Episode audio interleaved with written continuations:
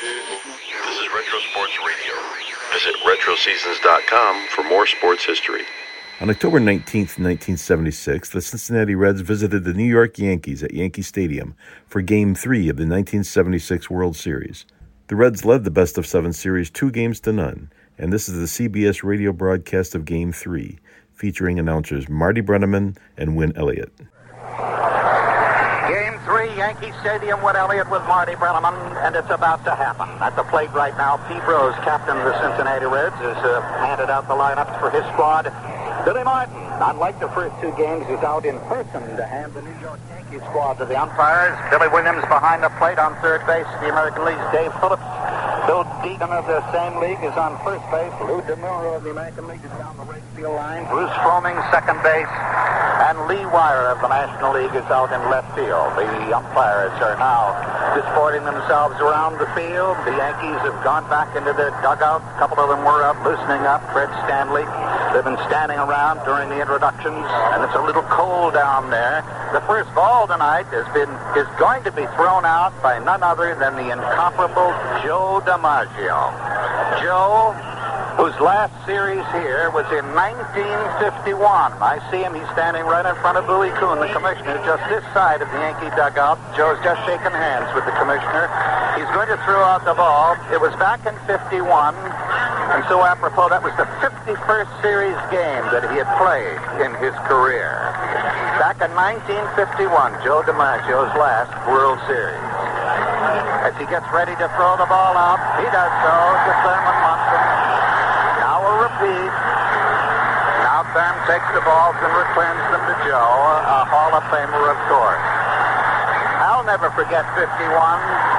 It was the end of DiMaggio's career, as he repeats to the photographers. But do you remember who began that year? For the New York Giants, a kid who used to run out of his cap in center field. Came up from the cotton fields of Alabama. One of the great all-around players of all time, Willie Mays. And for the Yankees that year, it was the Buster, Mickey Mantle, the beginning of a new baseball era. But now, we're just moments away from the beginning of the third game of the World Series here in Yankee Stadium, where it'll be Dock Ellis pitching to Thurman Munson with Pete Rose first to bat for the Cincinnati Reds.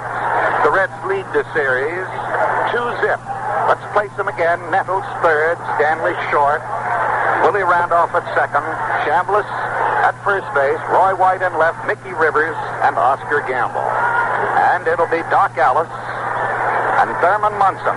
Behind the plate, Billy Williams of the National League, Pete Rose taking a few preliminary swings, and Marty Brennaman, who normally spends his time in that lovely city of Cincinnati. I can't help think, Marty, it's too big to be a small town, and it's too small to be a big town, so they settle for being just right.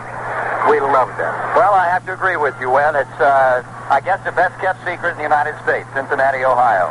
Well, we're doing our bit now to unlock that secret. It's a great town. Dock Ellis taking his warm-ups to his catcher, Thurman Munson.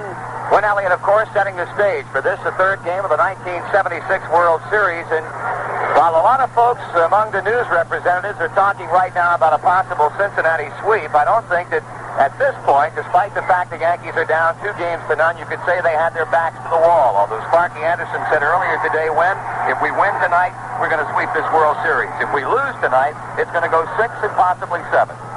Well, Dock Ellis is a pitcher that keeps the ball low, which is, of course, valuable on this kind of natural grass because the ground balls are going to be slowed down.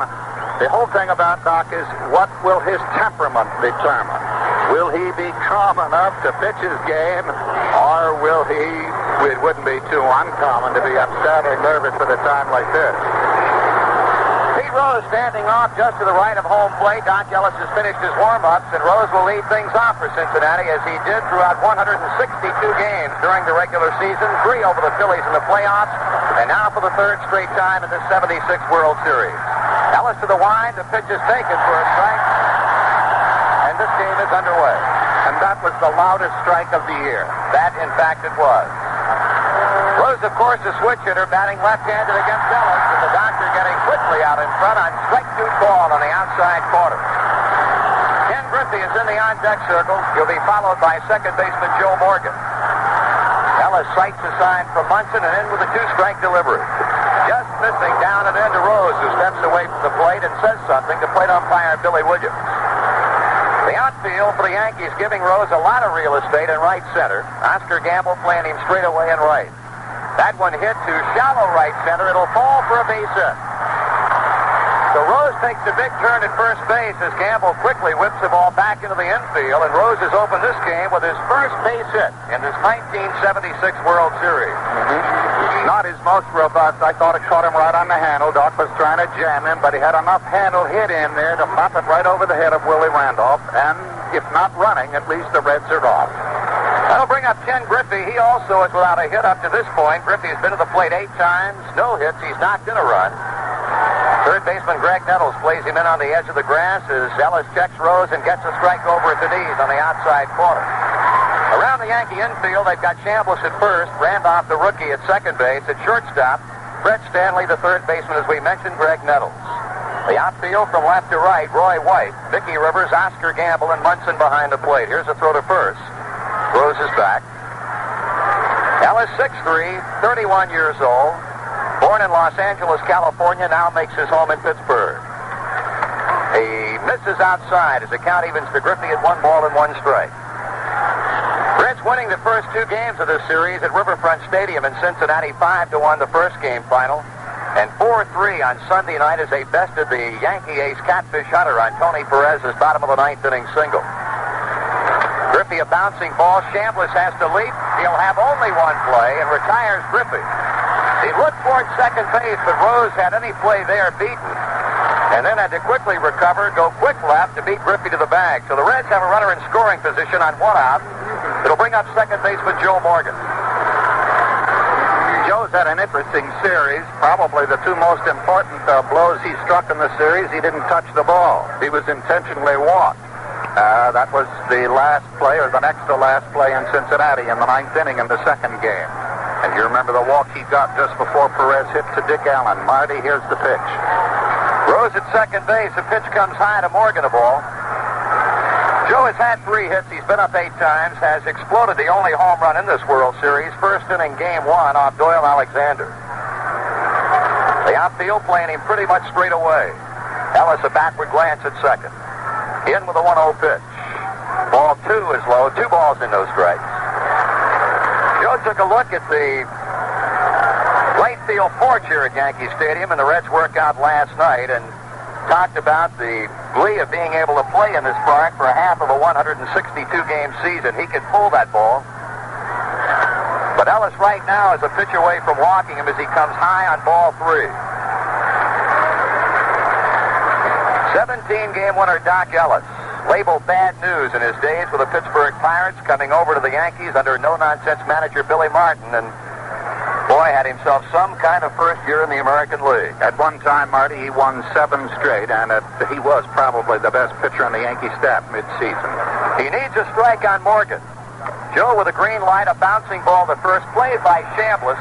He gets the out on Morgan as Rose rolls into third base standing, so two down. As Sparky Anderson from the Cincinnati dugout third base side did something that time he's done very, very often over the course of the season, and that's give his big hammers a green light on the 3-0 pitch. And both the outs in this inning, peculiarly enough, have been unassisted.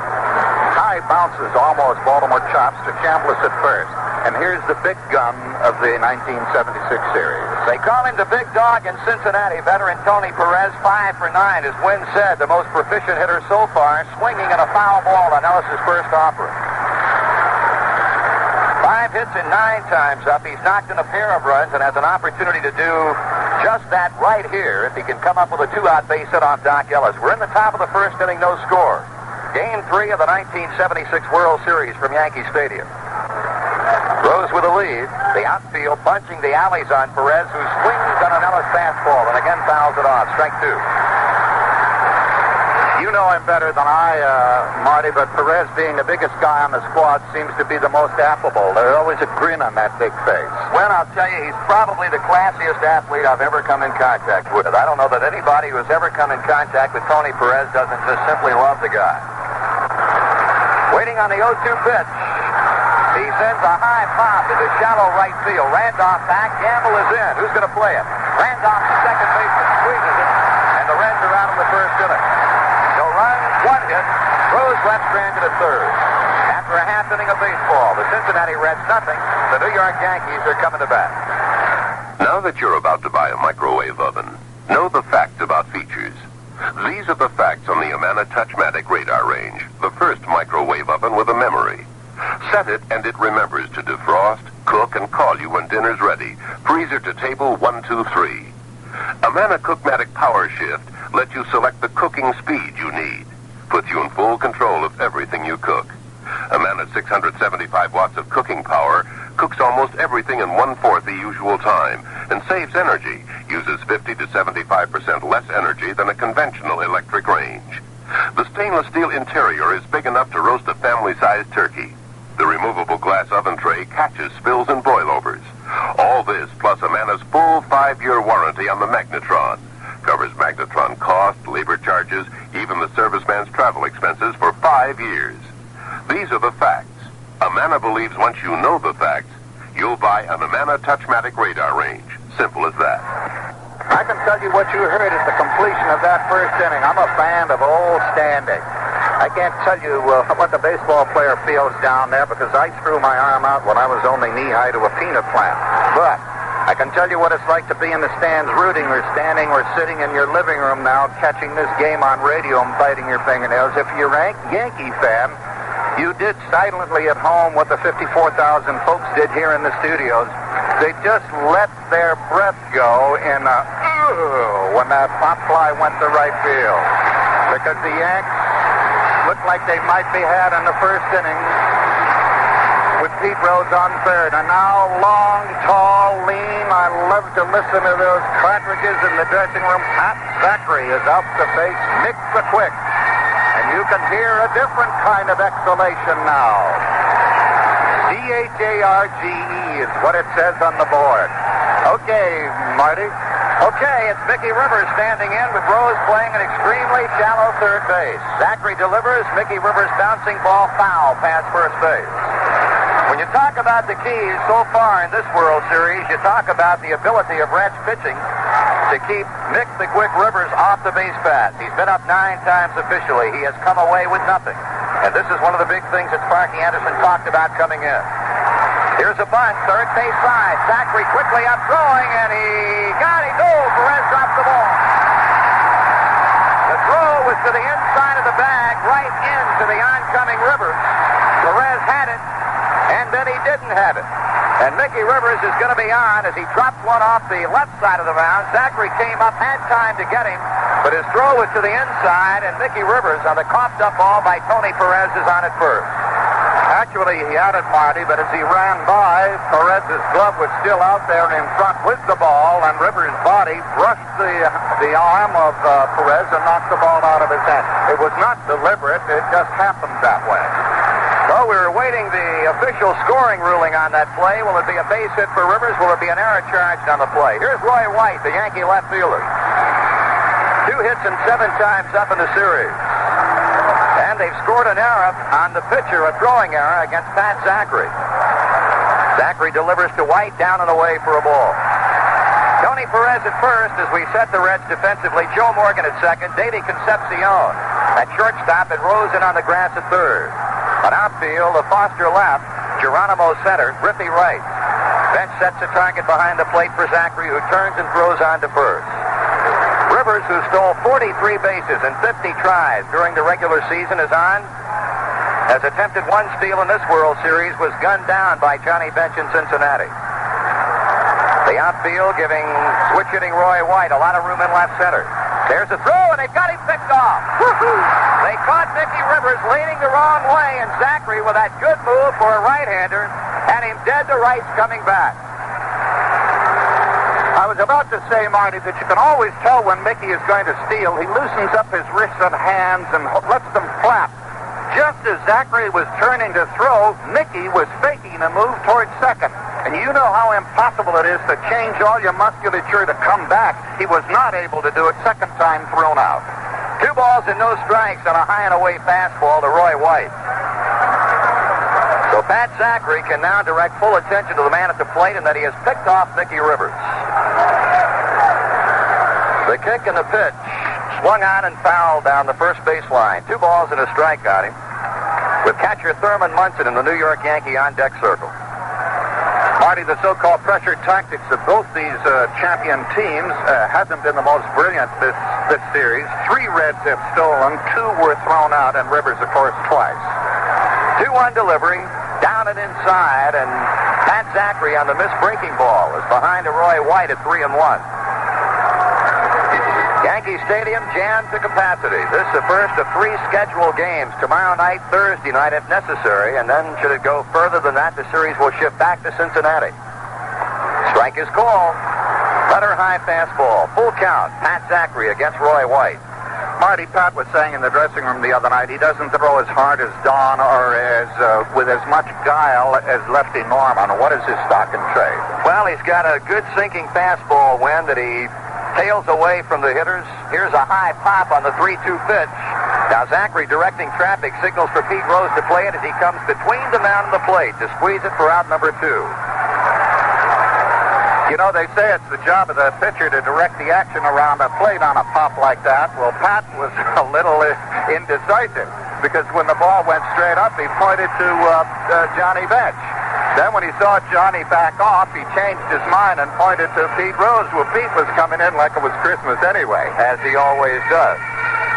That'll bring up Thurman Munson with two outs. We're talking about Zachry's repertoire. He's got a slider. He's got an outstanding changeup, which really was uh, well had a whole lot to do with the fact that he won 14 games this season, and included among those 14 wins was five victories over the Dodgers. Fastball is up and in to the right-handed batting Thurman Munson. Munson two for eight, a run batted in. The outfield for Cincinnati will play him straight away. Geronimo maybe a step or two toward the gap in left center. Strike is called. By plate umpire Billy Williams, it's one and one. No score, bottom of the first inning. Two Yankees are out.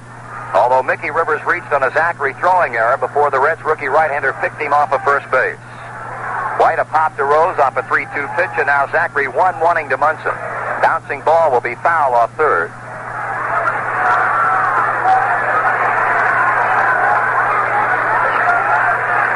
Zachry, a very, very high-strung young man from Richmond, Texas. He now makes his home in Waco, Texas. But realizing a dream come true tonight as he starts Game 3 of the World Series. Quite a climax to his rookie year. Here's a bouncing ball over the mound by Morgan. Base hit Munson, center field.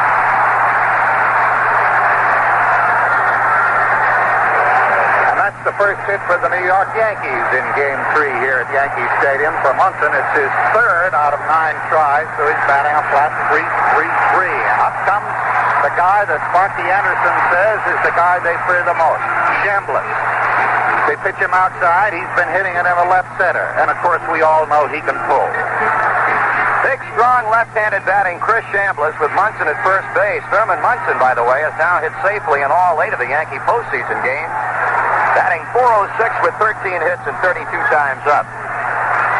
Two down, Munson with a short lead against a holding Tony Perez. Off-speed pitch missing away to Chambliss a ball.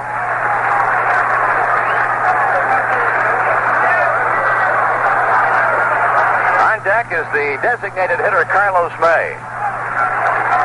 Zachry with a slow come down to the belt, the kick and the pitch. Ball two.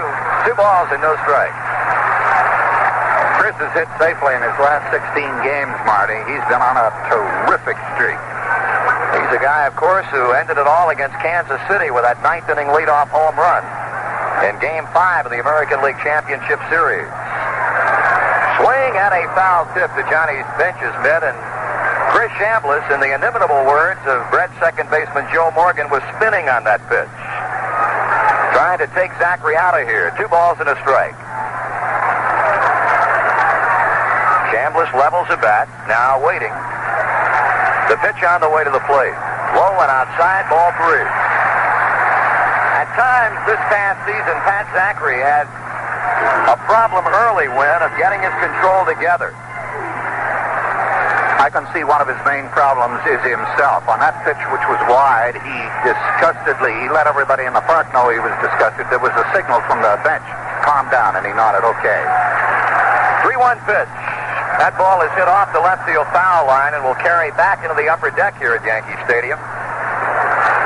So Pat Zachry has gone as far as he can go, and now Yankee manager Billy Martin has come out and is involving himself in a conversation with first base umpire Bill Deegan. Elston Howard, the Yankee first base coach, is also involved, and Billy Martin is really upset.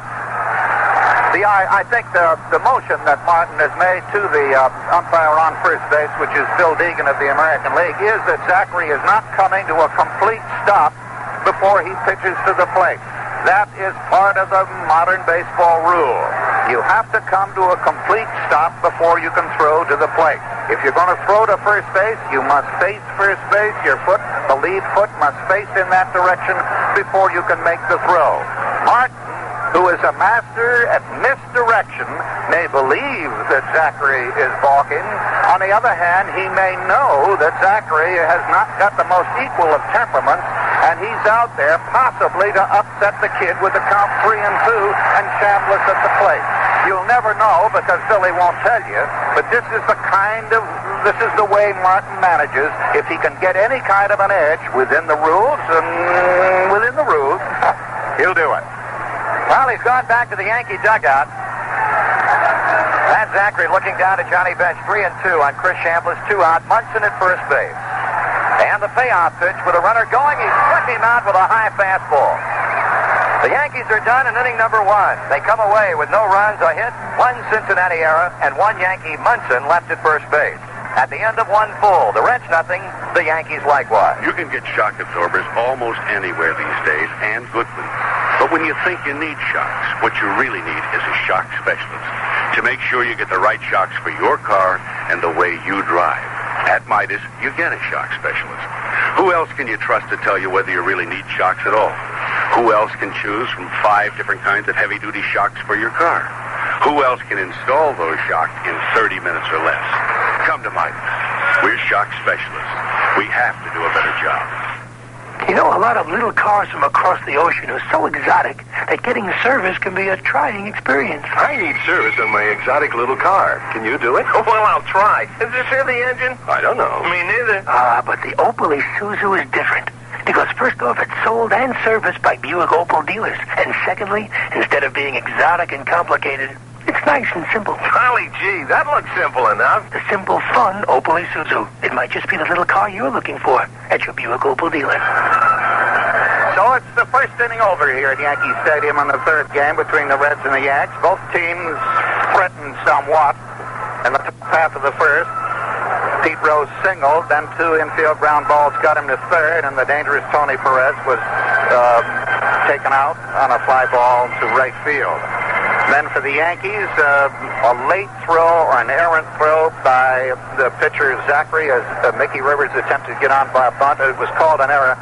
I think it was one of those things. The ball arrived in time, was right on the bag, but Rivers and by Perez knocked the ball out of his hand. What are you going to do? So you call it an error. Then a fly out by White, a single by Thurman Munson. Oh, Rivers was picked off immediately after getting on, and then the strikeout by Chambliss. And so as we go to the top of the second, Marty, it's nothing, nothing. Danny Driessen, the designated hitter for the Cincinnati Reds for openers against Dock Ellis, pitches high for a ball. This, of course, the first look for American League fans at a designated hitter for the National League. Cincinnati fans saw it for two straight days. Driessen looks at it low and outside, ball two. Danny had a double and an infield hit in game two of the series on Sunday night.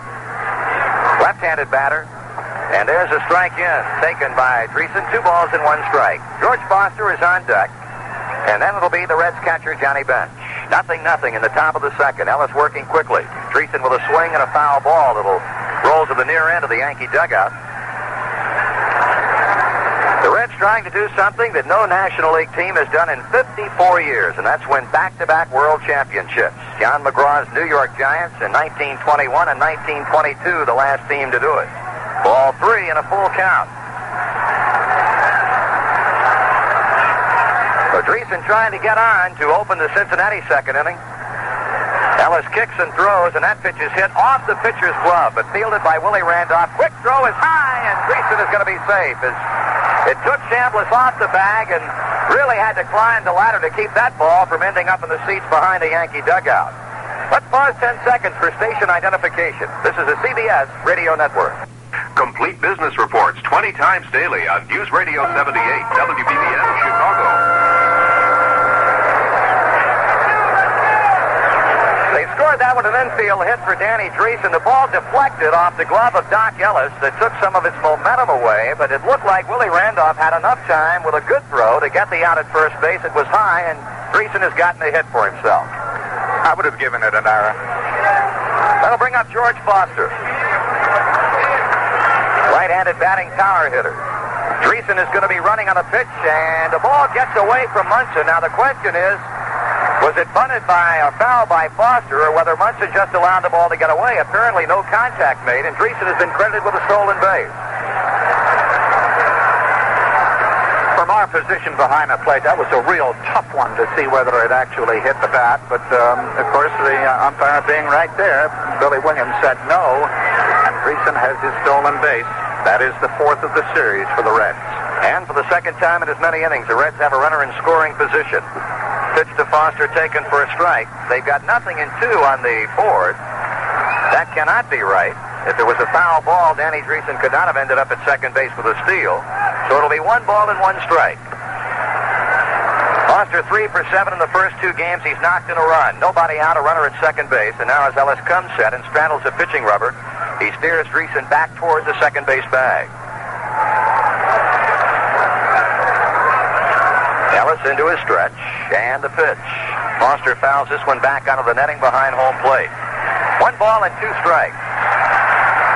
Johnny Bench will be up next. The Reds trying to become the first club in this third game to dead home plate. As Pete Rose as far as third base in the first inning, but Perez with a pop up to Willie Randolph at second to get Dock Ellis out of that little bit of a problem. And now again dealing to George Foster. Here's a fly ball hit well to right center field. Gamble on his horse will not be able to run it down. That's going to get Driessen around third and on to the plate as Foster goes in standing up at second base.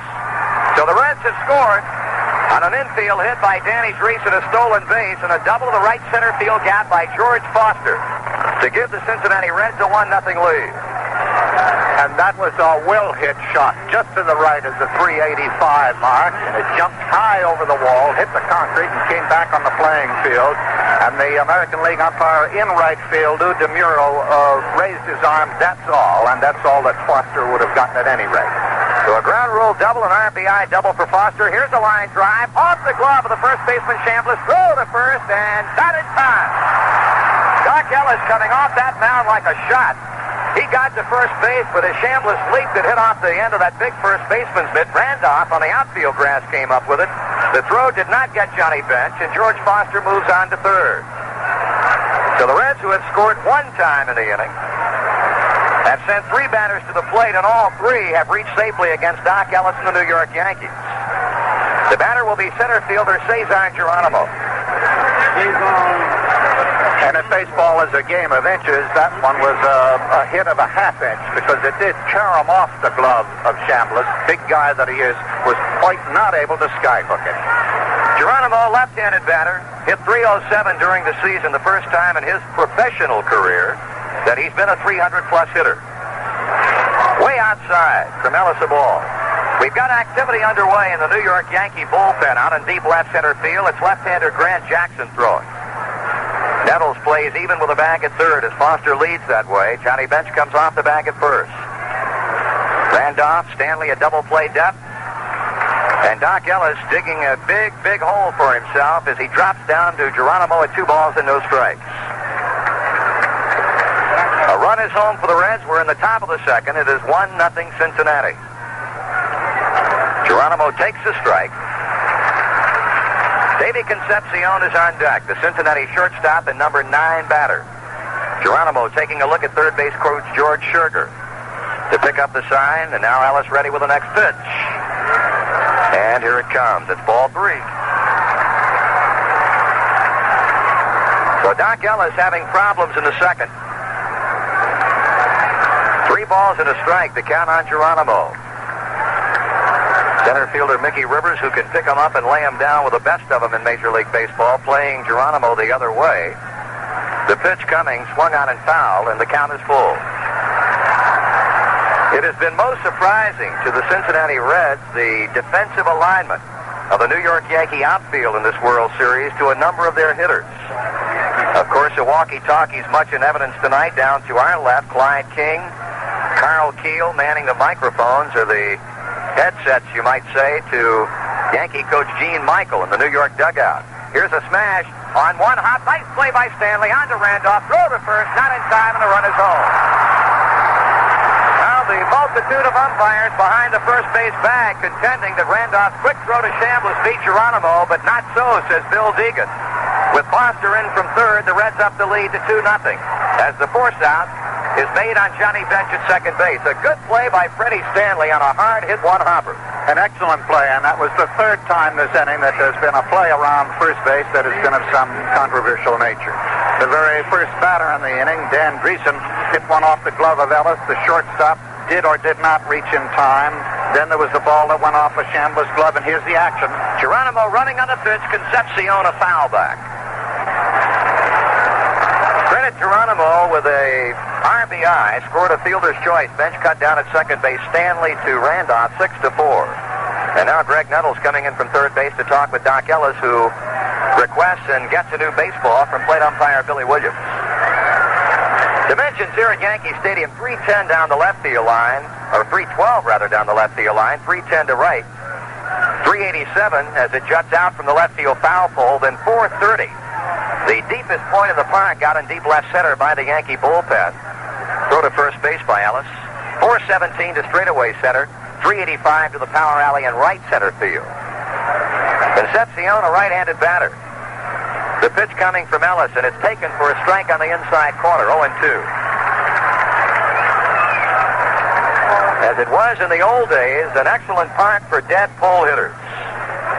And in Cincinnati's case, Johnny Bench and, as we mentioned earlier, Joe Morgan, a right-handed hitter and a left-handed hitter, would love to be able to play in this ballpark. The runner goes, the pitch is swung on and foul. Concepcion just throwing his bat at the ball almost in order to make contact. And Sparky Anderson doing what he said he would do in this World Series, and that is test the arm of Thurman Munson, which at times can be very erratic, and it is something that has shown up at times so far in this series. But Marty, so far in this inning, it hasn't been a particularly robust attack that's gotten these runs. It's um, the champions taking advantage. Throw to first base, and Geronimo has to dive back ahead of the swipe tag by Chambliss. Grant Jackson continues his deliberations in the Yankee bullpen. The Reds have scored twice in this inning. There is only one man out. Geronimo getting quite a lead at first base. Ellis stretches, the runner goes. They call for a pitch out. Here's the throw to second, and Stanley lets the ball get away from him. They had him out by a country mile at second base, and Stanley allowed the ball to hit off the heel of his glove and picked up by Willie Randolph. That should be scored an error on Stanley because it was a no contest play at second base. Munson guessed right. He called for a pitch out, but they scored a stolen base. That's the third time tonight I've disagreed with the uh, official score. There was no question that the play was there. Stanley, in his eagerness to get the ball down, had the ball hit the thumb of his glove, and it went off. There was daylight between uh, the base and the base runner. But there he is, on second and in scoring position again. So Concepcion with a count of 1-1. The pitch is swung on and fouled, and I've got to concur with you when we've seen three plays here that certainly would appear to have been scored another way. Reds will now have gained credit for two stolen bases in this inning, which in tomorrow morning's newspaper will look like a slam against the arm of Thurman Munson, but at least in that case, that's not so at all. Ellis with the advantage. Here's a fly ball hit to left center field. Charging is the left fielder White as Geronimo gets a green light coming around third and on into the plate. And now the ball getting away from Stanley on the throw-in, but picking it up is Nettles to hold Concepcion at first. It is three to nothing Cincinnati. Know that Billy Martin must be inside a little bit irate because he talked in the two games in Cincinnati about the flares that the Reds had in that pair of games at Riverfront Stadium in Cincinnati is flaring Dock Ellis and the Yankees to death here in the second. By a flare, that's a fancy name for a half-hearted Texas leaguer that just flukes over the infield. In fact, Roy White charged the ball as though he were afraid it was going to bounce over his head like it normally would have in Cincinnati. Uh, and he let it bounce to him. Pete Rose up for the second time in as many innings. He looks the ball into Munson's mid. It's low for ball one. Driessen open with an infield hit to second. Stole second base. Foster with the only well-hit ball in the inning, a double to the right center field alley to make it one nothing. This one is bounced to the left side. Stanley backhand, flips to Randolph one, throw to Chambliss. That's a double play, and that's the inning. Davey Concepcion rolling around at second base as he tried to take Randolph out, but apparently he's all right. Although Concepcion shaking his left arm as he came in hard on Randolph, and he may be a little bit shaken up. In the inning, the Reds get three runs on four base hits, no Yankee errors, and one nobody left on base. So at the end of an inning and a half, it's a Reds three, the Yankees nothing. Kelly Springfield announces Aramid Plus, an incredible new tire cord. It's a step ahead of steel. This amazing fiber has the strength of steel with less weight. Tire cord is one of the many factors that affect performance, quality, and strength. Put this fiber in a radial tire, and it'll ride smoother than a steel-belted radial. Aramid Plus is a step ahead of steel in flexibility to absorb vibration like an extra shock absorber. Radial tires with Aramid Plus are lighter than steel-belted tires of the same size, and lighter tires result in better gas mileage. Aramid Plus is stronger, more flexible, and lighter. And new Kelly Springfield radials are easily the best tires ever to carry the Kelly Springfield name. Step up to smooth riding radials with Aramid Plus. It's a step ahead of steel. Kelly Springfield. Tires that make a world of difference. As in the first game at Riverfront Stadium in Cincinnati, the second inning has proven fruitful indeed for the Cincinnati Reds. In each game, they had four hits and scored three runs. The first game, however, they're hitting a little more robust. Today it was taking advantage of everything that happened in the infield. The one blow that really was worth it was uh, that blow to right center field by George Foster. The rest were singles that died over the infield or were thrown errantly or were beaten out along the base path. And no matter how you did it, the Reds always do it, and they lead three to nothing as the Yankees come up for their second turn attack. As it was in the top of the inning, it'll be the designated hitter leading things off, Carlos May. We might tell you that Davey Concepcion is all right. Out at shortstop for Cincinnati. The pitch to the left-handed batting May, a call strike. Red trainer Larry Starr was out for quite some time during our commercial breakaway, but Concepcion now flexing that left arm was judged to be well enough to remain in the game. The 0-1 to May. Swung on, and that's bounced just off to the left, a foul ball as Johnny Bench comes up with it on a hop. Pat Zachry being touched for a two-out hit in the first inning by Thurman Munson after allowing Rivers to get on through his own throwing error, but promptly picked speedy Mickey Rivers off the first base bag and ended the inning with a flourish, a high fastball that got Chris Chambliss struck out swinging. Here's a ground ball to first. Perez backs a step. He waves Zachry off and beats May to the bag in a foot race. One down. You know, Marty, Mickey Rivers being picked off first base in the first inning might be the height of frustration for the New Yorkers. In the previous games, he wasn't able to get there. And here he did get there, and before you could take a breath, he was out. And unless Rivers is on those base paths to upset the pitcher, and in this case the young Zachry, a good deal of the Yankee attack is stymied. He makes things happen for this New York club. Here's another man who makes things happen, and Graig Nettles. He led the American League in home runs with 32. Left-handed batter starts to go around on a breaking ball, but checks his swing in time as Billy Williams gets help from third base umpire Dave Phillips. 4-1. I think it's only fair to note that in this series so far, uh, Graig has hit into two double plays. One for seven as a hitter, two RBI. The 1-0 to him. That's a fastball high, ball two. Swinging a bat in the Yankee on deck circle is right fielder Oscar Gamble. Base coaches for the Yankees, Elston Howard at first, Dick Howser at third base.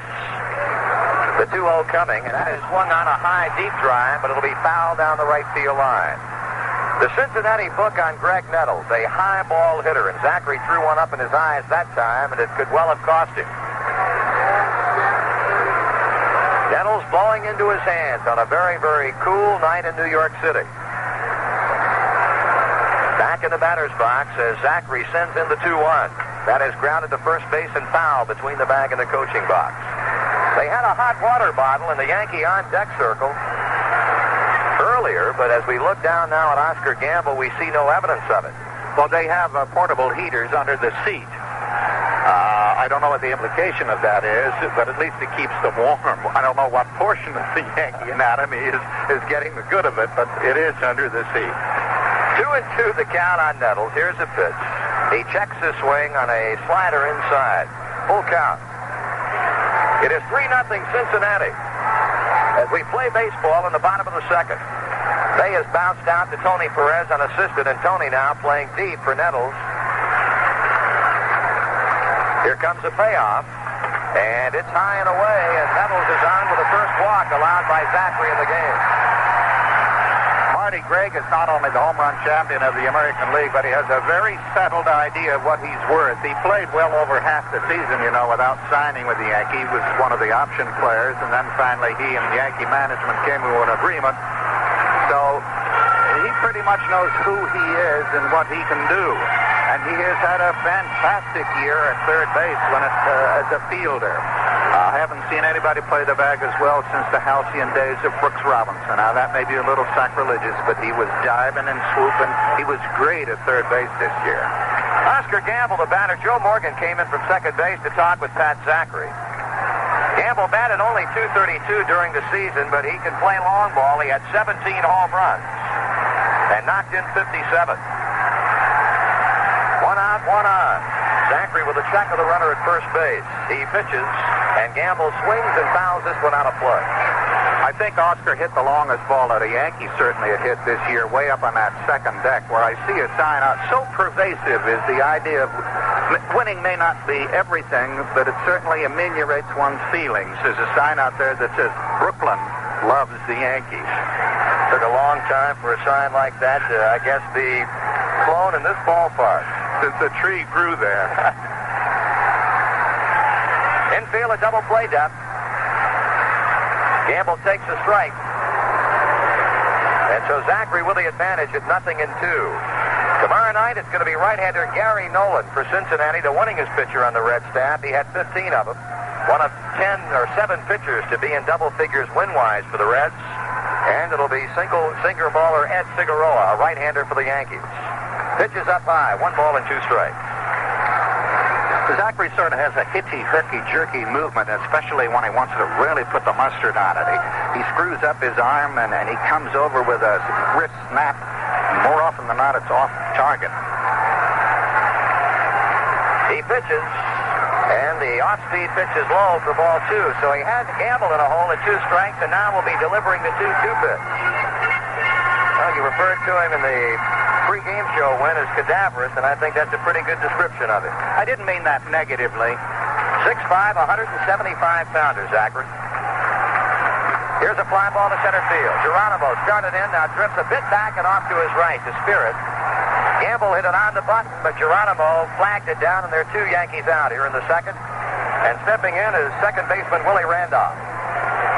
Marty, what I meant is uh, when you reach a certain age and, and certain parts of you go to pot, you look with some askance at a young man who can still wear a belt size 30, you know. But he did remind me of Lefty Grove in a, a quarter of a century ago, long, tall, and with an Adam's apple. Second baseman Randolph, one hit six times up in the World Series. Fastball is high, ball one. The Reds scored three times in the top of the inning. May bounced out to begin the Yankees second. There was a walk to Nettles. Gamble is lined to center. Randolph, a right-handed batter. He swings and he misses. Bench comes up as if to throw down to first base. Nettles had bluffed the break towards second. But quickly pulled up short and went back into the bag. One ball and one strike.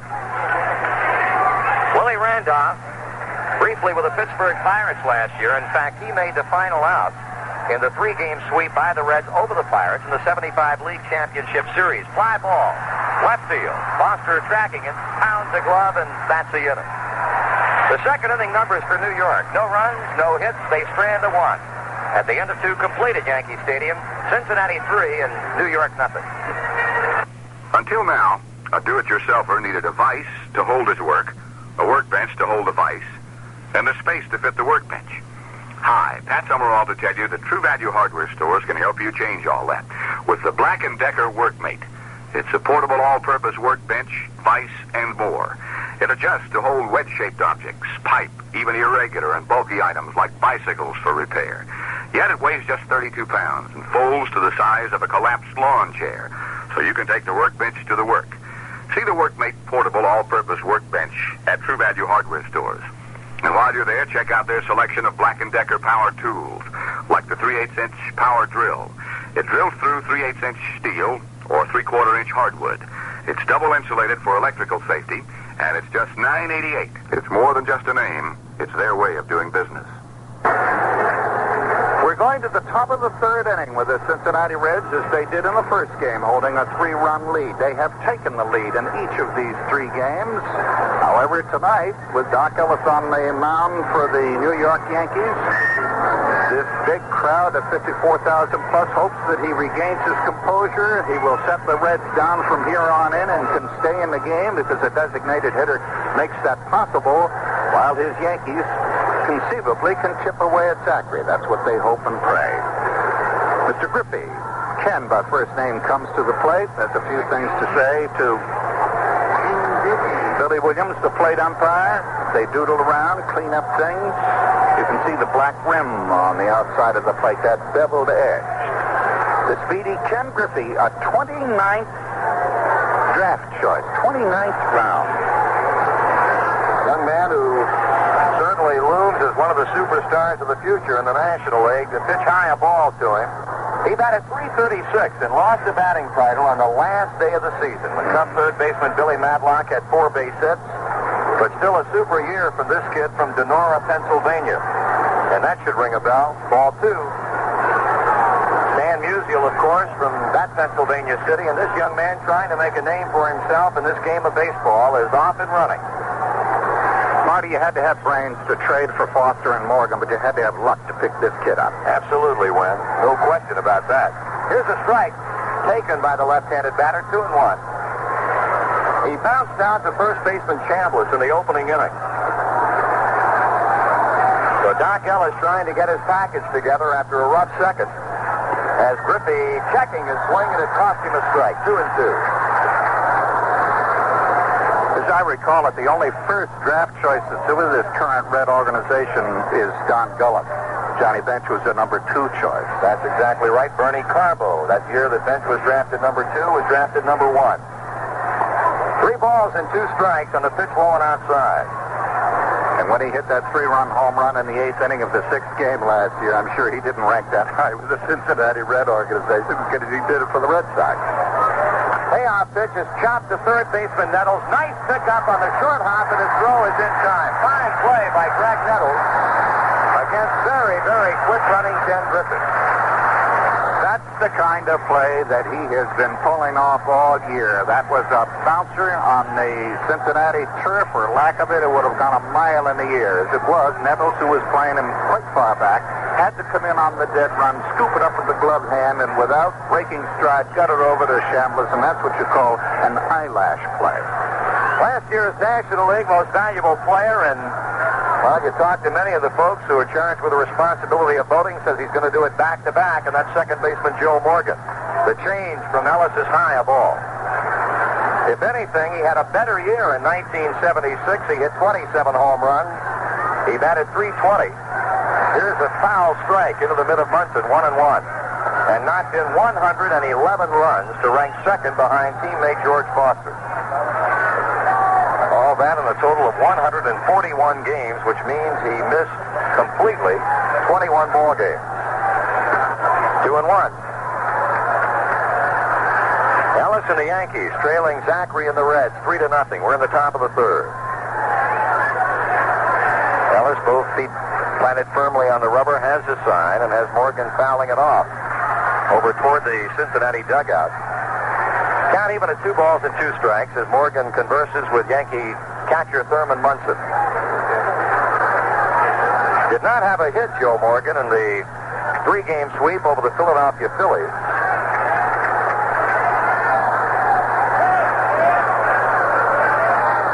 Waiting on the 2-2 pitch from right-hander Dock Ellis. It's on the way to the plate. It's cut on and bounced right side. Randolph has it. He throws to first, two out. Out or not, Morgan is an example of doing the best you can with what you've got. Of course, he's got everything, but it's all wired together. Electronically, the signals all mesh. And uh, what does he weigh? 160? 165 pounds on a 5'7 frame, and it's hard to envision a guy who can pack that kind of power into that kind of physical build. The opposite is this guy, Tony Perez. Pitch to him. Swing and a miss.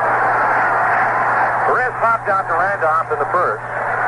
Down 5 for 10 in the World Series.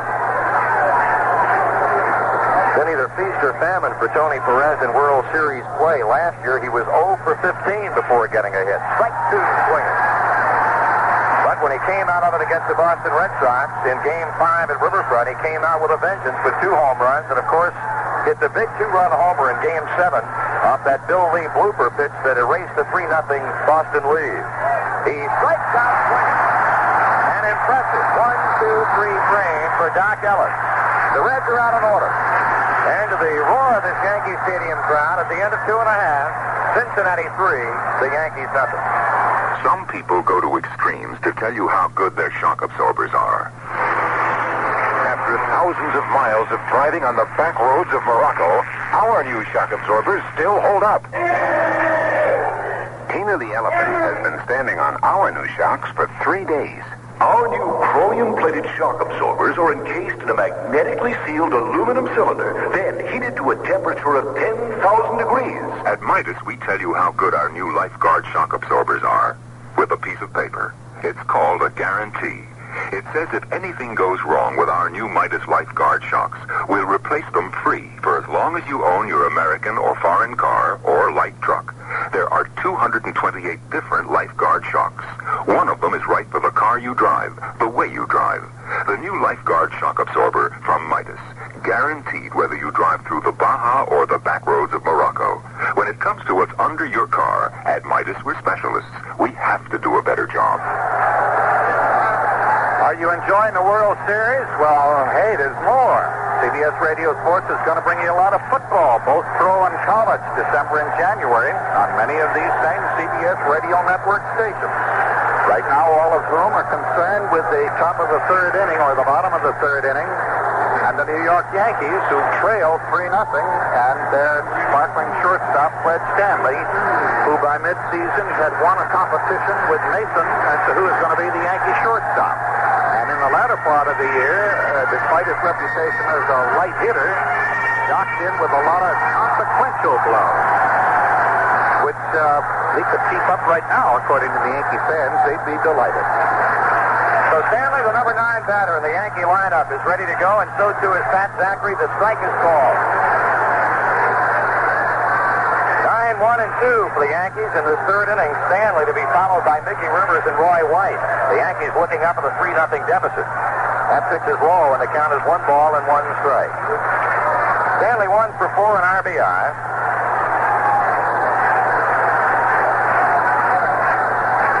Zachry rocks to the wide. The pitch, strike two called on the outside corner, and that pitch right there is the pitch that made Zachry a 14-game winner. A slider away, and uh, times he had a sold-out sign on that outside corner against right-handed batters. He has Stanley swinging on the pitch, and it's going to fall back into the seat. Marty, he was the best pitcher for the Reds in the latter part of the season. Far and away when he, he started out the season in the Cincinnati bullpen. He got an opportunity to start won a game in Wrigley Field and had back-to-back starts against the Dodgers before overflow crowds. One in Cincinnati, one in Dodger Stadium, and one handily both times. Here's the chopper to the mound. Zachry deftly cradles it in his midsection and flips on to Perez. One down. I had the feeling, and I don't, I don't attempt to read Sparky Anderson's mind, but I had the feeling that had not Zachry been uh, the comparative youth that he is at 24, he would have started him in the playoff series uh, as the first pitcher. I think uh, on the basis of quality, he deserved the start. Well, he was far and away the most consistent starter from beginning until end for Cincinnati. Facing Mickey Rivers, who reached on Zachry's throwing error in the first, swing and a miss. There's a change that had Rivers way out in front. Mickey looking to Dick Howser in the third base coaching box. Rose again, as he has been every time this man has come to the plate playing shallow at third, and Rivers bounces that way, but it finds its way to the Cincinnati dugout. Strike two. The only two regulars in this World Series without a base hit, Mickey Rivers is one, and Ken Griffey, the Cincinnati right fielder, is the other one. But Griffey is more than made up with it uh, with his feet, as he did in the ninth inning in Cincinnati to force the error by the shortstop and eventually came home with a winning run. 0-2 on the way to Rivers. Swing and a foul. Johnny Bench could not hang on to it. That's the only thing that kept Rivers from being struck out, so the count holds at two strikes. The Yankees trying to become the seventh team in World Series play to bounce back from a 2-0 deficit. The last team to do it was the Pittsburgh Pirates in 1971 against Earl Weaver's Baltimore Orioles. Rivers strikes out swinging. Bench drops the ball, tried to tag Rivers, and now throws on to Tony Perez to complete the strikeout, the second of the game for Pat Zachry. Marty, just before the last game of the Kansas City series, the owner, George Steinbrenner of the Yankees, had a private conference with Mickey Rivers, whereupon he came out and had four straight hits, and the presumption was that he was uh, all excited and urged on by the owner. Uh, I understand they had the same kind of a meeting last night. And apparently there were conflicting viewpoints on the meeting. Steinbrenner felt like it was profitable. Mickey Rivers seemed to be a little bit perturbed over it. Call strike is into Roy White. Was quoted in the New York newspapers this morning as saying some people get into a slump and there's nothing you can do about it. One ball and one strike. The title of that tune is Cry Me a River. White popped out to Rose in the first inning. Zachry trying to retire him in order. The Reds lead in this game, three to nothing. Strike two call. Zachry throwing bullseye to Yankee hitters in the third.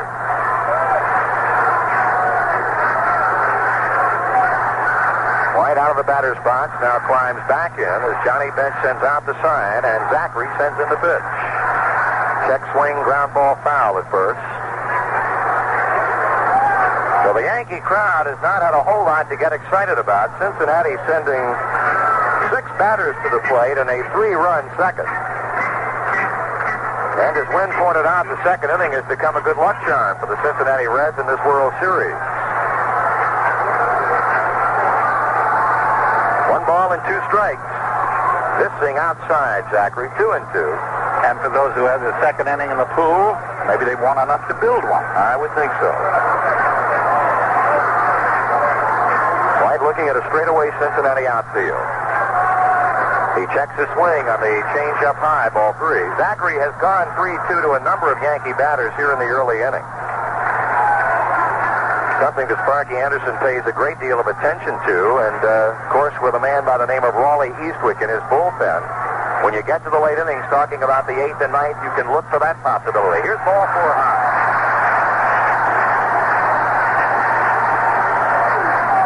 Zachry has surrendered his second walk. That'll keep the Yankee third going for catcher Thurman Munson, who is the possessor of the only New York hit, a first inning single to center field. This guy can pull the ball into the left field stands, but recently, because they've been pitching him outside as an intelligent hitter, which he is, he's been riding the ball to right with power. It's not impossible for him to reach the stands, but he has also been reaching the empty part of the green. Now, Pat Zachry is down on his right knee, pointing to the bottom of his left. Evidently, it's nothing physical. It's probably the spikes. He's taken the spade out and cleaned out the spikes. The shortstop and catcher bench are immediately out there with memories of Don Gullett and the, and the uh, ripped uh, tendon there. But he's okay as the young man from Texas. The inevitable comparison has been made in this World Series between the two catchers claim to be the best in baseball, Johnny Bench and Thurman Munson. Munson will not have any talk at all concerning that subject. He says Johnny Bench does his thing and I do my thing. And both have a strong argument in their own right. So a runner at first is White on the two-out walk. And here's Zachry's pitch to Thurman, a swing and a miss. Munson, a much more disciplined hitter than Johnny Bench in the sense of exactly what Win Elliot was talking about just a moment ago. He will go to right field. Johnny Bench, the book on him, a dead pull hitter. He feels like he's paid to hit home runs and drive in runs, and on a rare occasion will go to right, as we saw earlier in the series in Cincinnati. Swing and a miss. Zachry effectively keeping that ball down to Munson. With good results, a two-strike count. In the last two World Series, catchers have been emotionally so important. Who will ever forget the catcher for the Boston Red Sox in his home run, Carlton Fisk, in the sixth inning, rather in their sixth game? Munson has had three hits and nine times up. He hits one to center, but Geronimo should play it, and he does to end the inning. The Yanks no runs, no hits, one man left on, and after three full, it remains Cincinnati three and New York nothing. In all my life, never won a darn thing. Thought I was a born loser. Then I played budget rent-a-cars. I can't wait to win sweepstakes, and I won. Because every licensed driver wins. Two first prizes of a new Chevrolet Caprice, all the way to terrific-looking T-shirt iron-ons. Would I win? None of your business. Expires November 30th. No purchase necessary. Void where prohibited. See our mail-in offer in national magazines. Rules are available at participating budget rent-a-car locations where GM and other fine cars are featured. World Series time means cold weather and time to start piling up that firewood. It's an easy job with a Remington gas or electric chainsaw. Lightweight, powerful, and available in assorted sizes, they'll do just about any cutting job. So after the game, drop by your nearest Remington dealer and ask him to show you one of the many value-packed Remington chainsaws. A Mighty Mite gasoline starting at $104.95 or the popular Lehman Trim Electric for as low as $29.95. Cutting wood? Think about Remington, the chainsaw in a class by itself. Want to know what designated hitters do between innings? Well, if you're Carlos May and you're the Yankee designated hitter, you go out and warm up the pitcher until Thurman Munson could get the tools of his trade back on. Speaking of Munson, catchers have been so prominent in World Series play. A guy in the Yankee dugout by the name of Yogi Berra. Almost impossible to strike him out. Almost impossible to throw a pitch anywhere in the park that he wouldn't go after. And Elston Howard, the first base coach, we mentioned his first appearance in a World Series. First time at that, he hit a home run. I don't want to go back into the Ice Age, but I remember Gabby Hartnett with that home run just before the sky fell in to win the uh, year's play for the Chicago Cubs. It set them then, and Bill Dickey winning a World Series. What could go on and on, but I'm not gonna because the first batter's up, Marty. That batter will be Danny Driessen, the designated hitter, who's opened up the three-run second with an infield hit to second base. The pitch to him is wide a ball. When you talk about the 29th round draft choice Ken Griffey some years back, this man out of Hilton Head, South Carolina, was signed as a free agent by Cincinnati. He swings and hits one at time. Deep right center field, and it's out of here for a home run. Danny Driessen taking the ground tour as he jumped on a fastball from Dock Ellis and deposits that shot into the seats in right center, the second home run of this World Series, and the Reds shoot their lead out to a 4 nothing count. Marty, I think it would be a real test of character now to ask Sparky Anderson what he thinks of the designated hitter.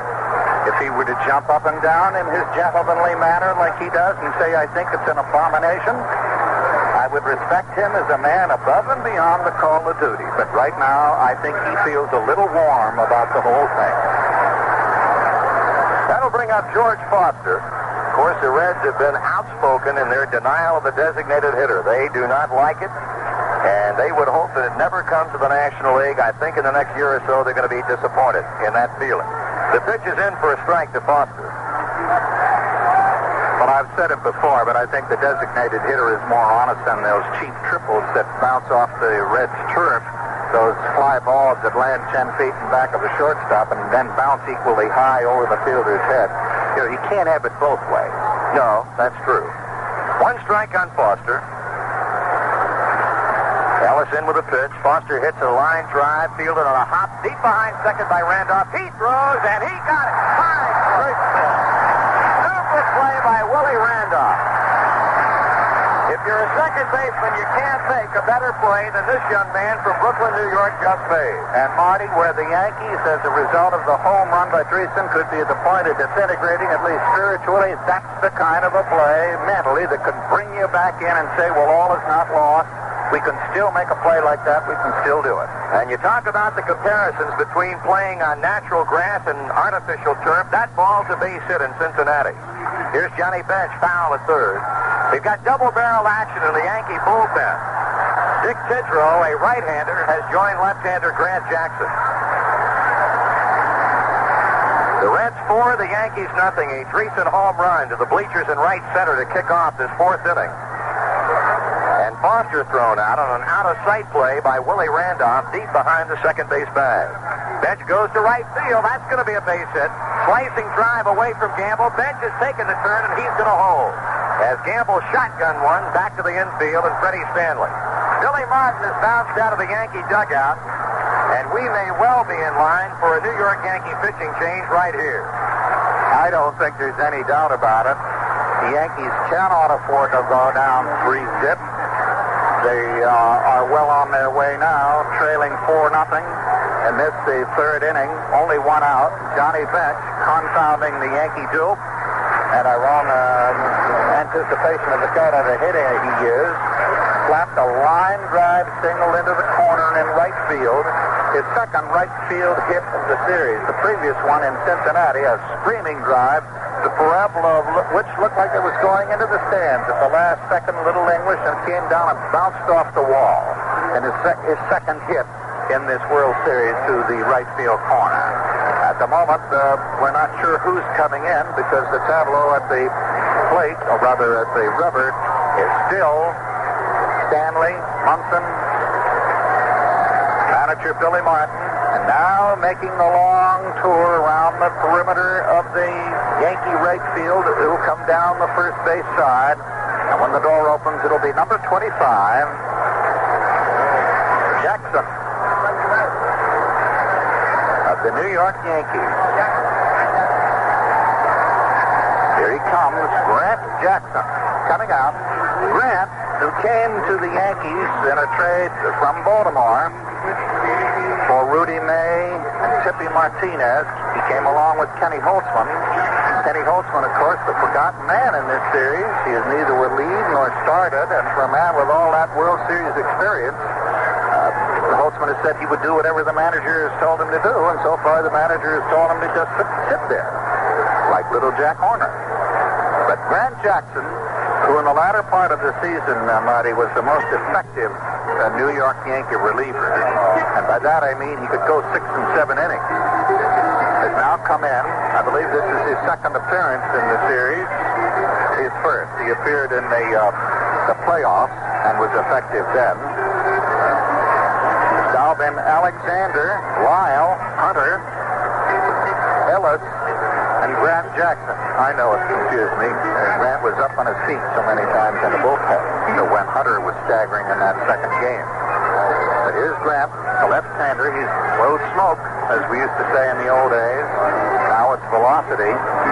I think because so many college kids have come into the big league, the uh, the language has sort of been upgraded. It's now velocity instead of speed. It's location instead of control. One thing I wish they would change. Know why they say you go three, four, four. When we were kids, we said three out of four. The three, four, four is a bit of slang that I don't buy. But let's see what Grant Jackson can do with the rest of this Cincinnati lineup, Marty. Going to be facing Cesar Geronimo, who reached on a fielder's choice in the second inning to pick up an RBI. Johnny Bench at first base, a run in, one out. Pitch, missing high a ball. Jackson, a native of Ohio. He hails from Fostoria, Ohio. Six feet, 190 pounder. Now makes his home in Caguas, Puerto Rico. He gets the inside corner as Geronimo steps away from the plate. The count evens at 1-1. Win talked about his pitching exploits during the season. Overall, he was 7 and 1 with a 254 earned run average and 34 appearances, all but two in relief. Before dealing to the plate, he deals to Chambliss and bench with a quick step back. Dick Tidrow continues to loosen up in the Yankee bullpen. And now they've got Bench picked off. The throw to Chambliss, the throw to Stanley, and Bench is out sliding. Now Johnny Bench was going on the pitch.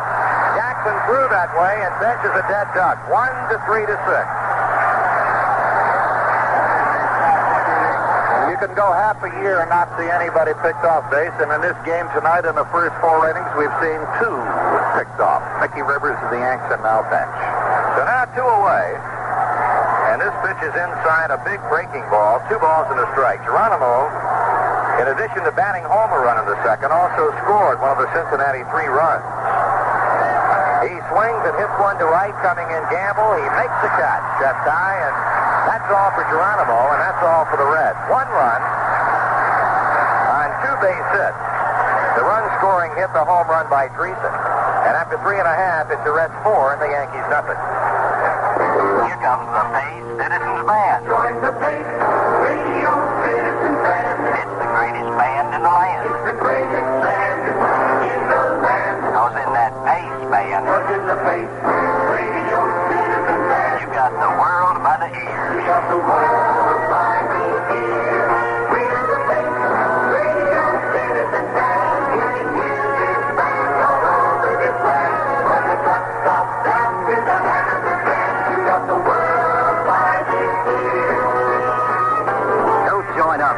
any Citizens band. Get state-of-the-art CB designs from Pace, a pioneer in solid-state CB. When you've got a Pace CB radio, you've got the world by the ears.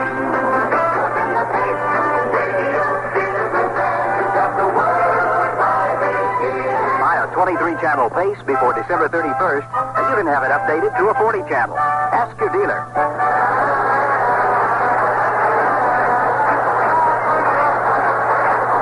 Left-handed of the New York Yankee batting order is coming up here to play the fourth inning. Chris Chambliss, Carlos May, Graig Nettles, and Oscar Gamble. And with that porch within reaching distance of all of them, may I be allowed to say that they like their porch chopped? No, I don't think I better say. Marty, you better come on. Okay, Win. Pat Zachry secure in the knowledge that he has a four-run lead with which to work. Ready to deal with Chambliss for the second time. Zachry won the first inning battle as he struck him out on a 3-2 fastball. And they are up in arms at Yankee Stadium. They want to see some offense from the Bronx Bombers.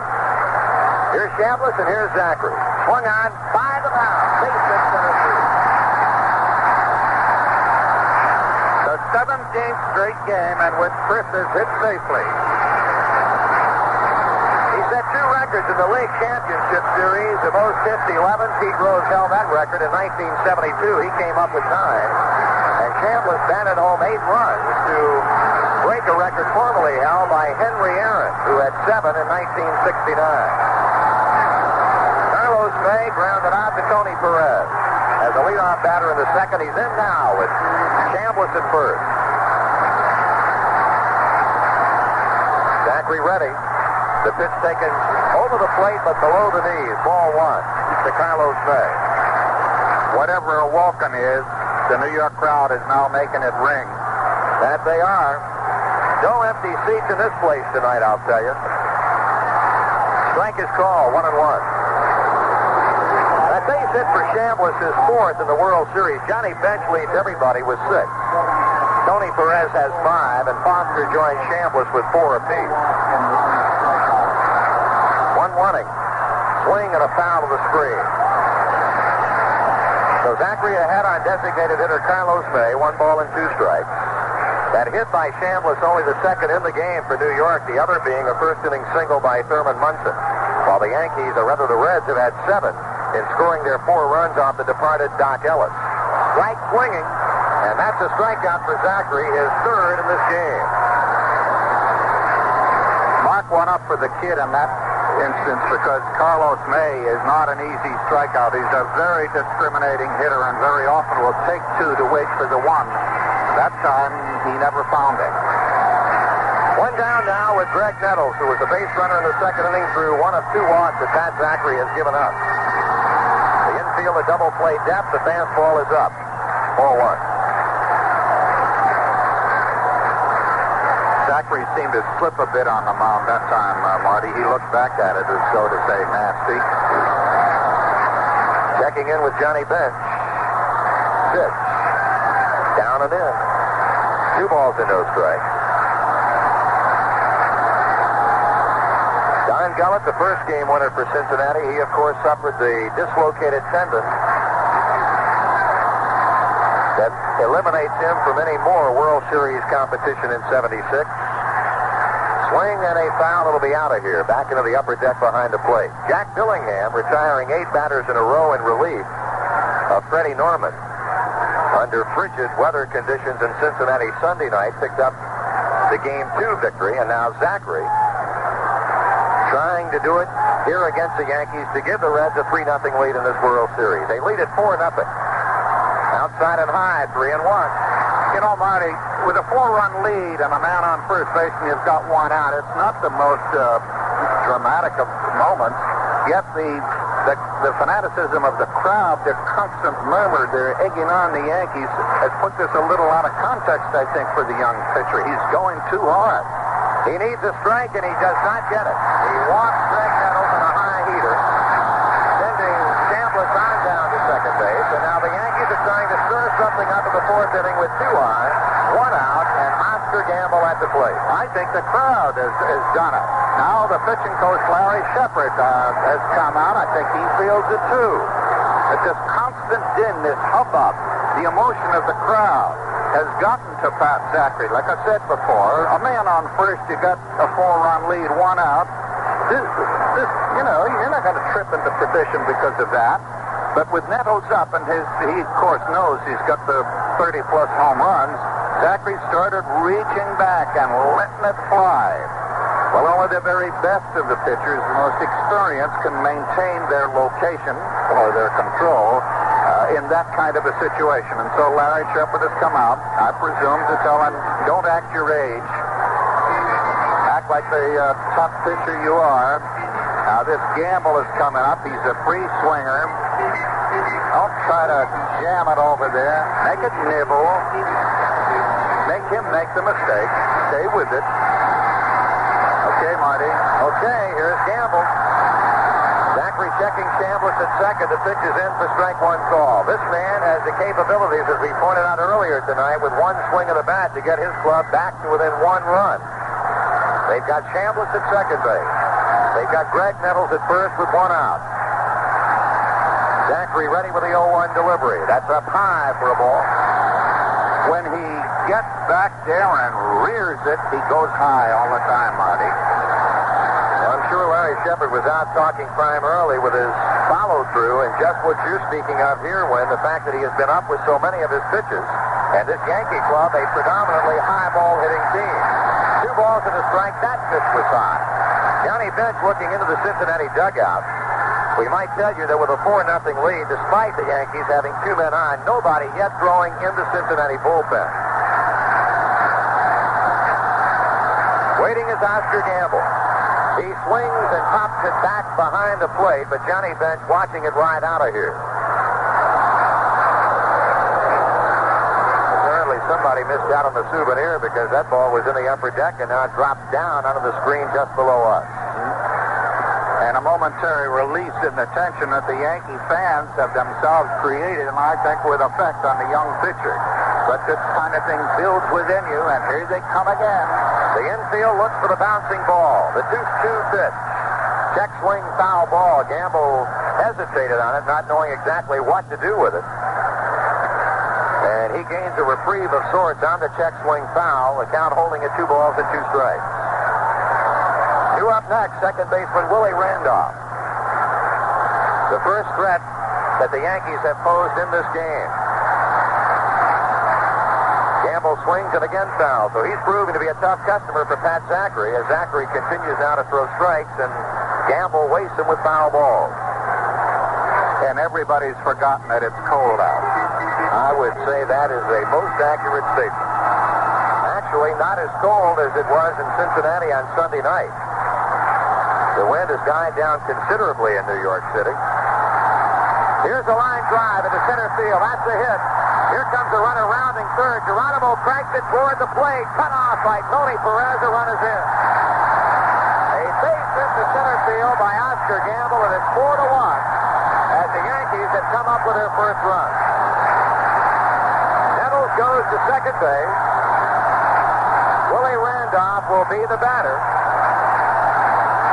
And New York trying to battle back in game three as they did in Cincinnati in game two when they fell behind three to nothing. And that pitch seemed to me to be high, but a little out over the plate. Gamble, instead of trying to pull it into the porch in right field, stroked it on a line into center field, and it came within a whisker of bouncing over the head of Geronimo. That had gone way out to the 417 mark. That would have been two in, and Gamble at least on third. And now the exuberant Yankee patrons in the porch in right field have saluted that uh, Yankee Sally with some ticker tape. Well, it's wider than ticker tape. And it's, I guess it's softer than ticker tape. It, it ain't ticker tape. Got activity for the first time tonight in the Cincinnati bullpen. Right-hander Pedro Borbon is throwing, along with left-hander Will McEnaney. Now we've got Ellie Hendricks running in from the Yankee bullpen in left center field toward the dugout. So Billy Martin may be thinking pinch hitter sometime in this inning. We'll have to wait and see. Hendrick has now reached the Yankee dugout and is gone to the rack where they have the helmet. Here's the pitch to Randolph, down and away for a ball. Hendricks has been through the mill, Marty, as a member of the Orioles. He's a left-handed batter. He can reach the porch, and I presume he has more patience, or at least as much as the weak-hitting Fred Stanley. The 1 0 to Randolph. Swung on and popped up. That's going to be playable by Johnny Bench as he comes toward the Reds on deck circle and beyond, and he's got it for number two.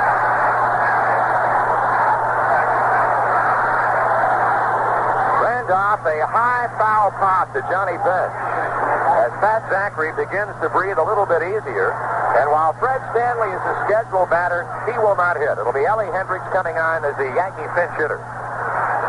Now we're going to get a convention of Cincinnati players around the mound. Johnny Bench, Tony Perez, Joe Morgan, all crowding around 6'5 Pat Zachry to talk over, I'm sure, the book on Ellie Hendricks.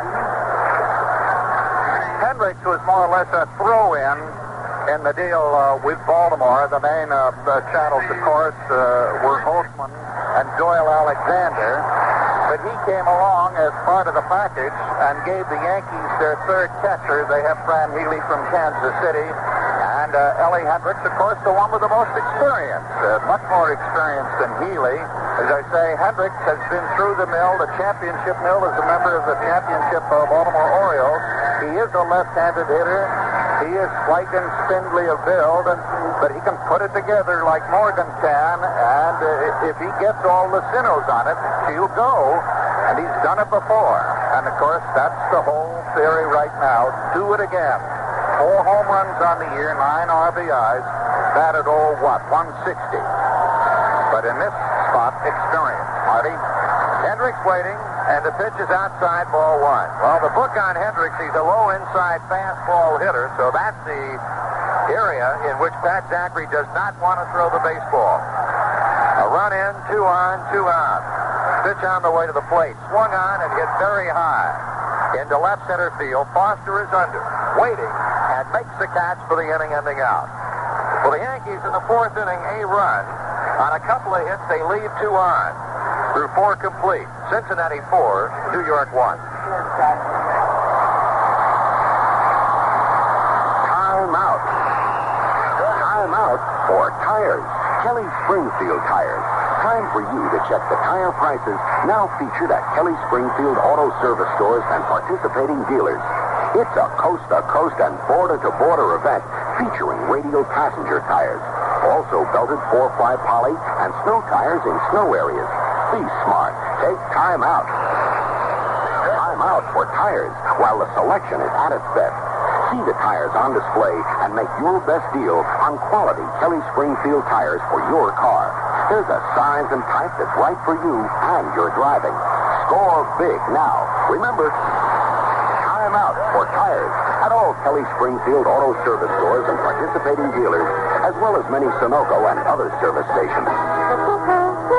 Kelly Springfield. Tires that make a world of difference. As we go into the top of the fifth inning here at Yankee Stadium, Win Elliot and Marty Brennaman, there will be a defensive change for the Yankees, of course. Fred Stanley out because of Hendricks pinch hit form. Into play, shortstop for the Yankees will be Jim Mason. Mason actually started off the year as the regular Yankee shortstop and was displaced by Stanley. So we have Mason at short. I look out to left field, I see various patches of more green, greener than green, which is the result, I suspect, of the groundskeepers uh, replacing some of the torn up turf after Chambliss put the Yankees in the World Series. Marty? When I was told earlier today, they put down approximately 1,500 square feet of new turf as a result of the exuberant Yankee fans after Chambliss's home run. Here's Davey Concepcion, who delivered a run-scoring single in the second. He takes a strike from Lefty Jackson. So Grant Jackson beginning his first inning after coming on in relief of Ellis in the last frame. Full breaking ball is outside. One ball and one strike. Pitch on the way. Swing and a foul back to the screen. One ball and two strikes to count. Let's pause 10 seconds for station identification. This is the CBS Radio Network. Up with Frank Beeman and Dale McCarran. Weekday mornings on News Radio 78 WBBM Chicago.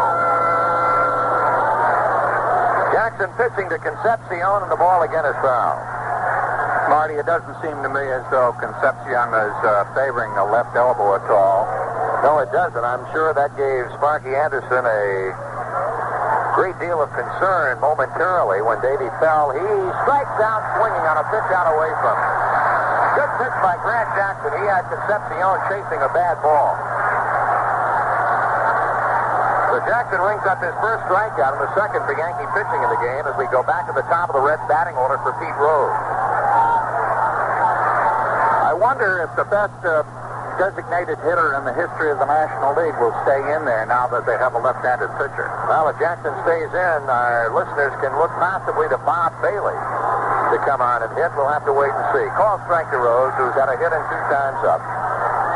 In the second, he ended that inning with a ground into a double play. He swings and chops one along the first base line, up punts and throwing to Chambliss. Color at two out.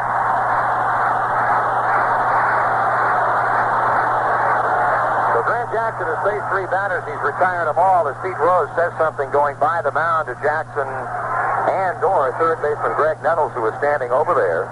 Here's Kenny Griffey, still without a hit in the series. He's bounced to first. He was robbed of an infield hit in the third inning on an out-of-sight play by Graig Nettles. Reds four, Yankees one. We're in the top of the fifth. Swing and a fly ball left center field. Dickie Rivers, he'll watch Roy White play it, and that ends the inning. The Reds are out one, two, three for the second time tonight. We are halfway through Game Three of the 1976 World Series.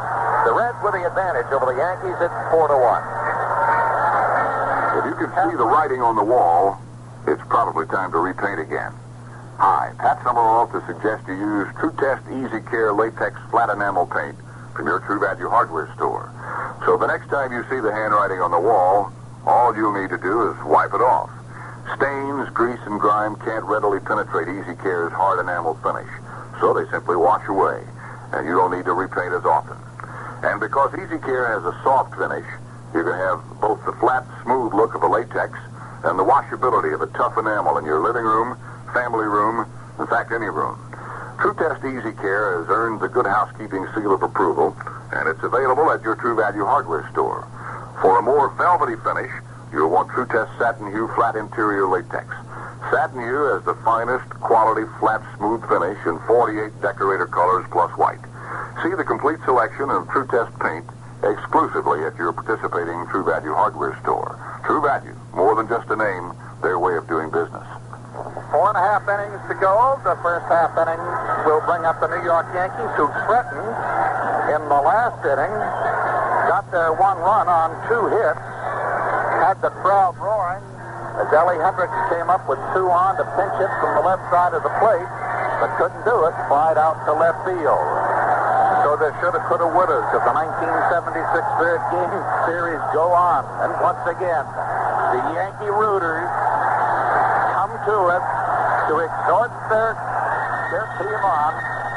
First up, the guy that's gonna do it, if the Yanks are gonna do it at all, Mickey Rivers.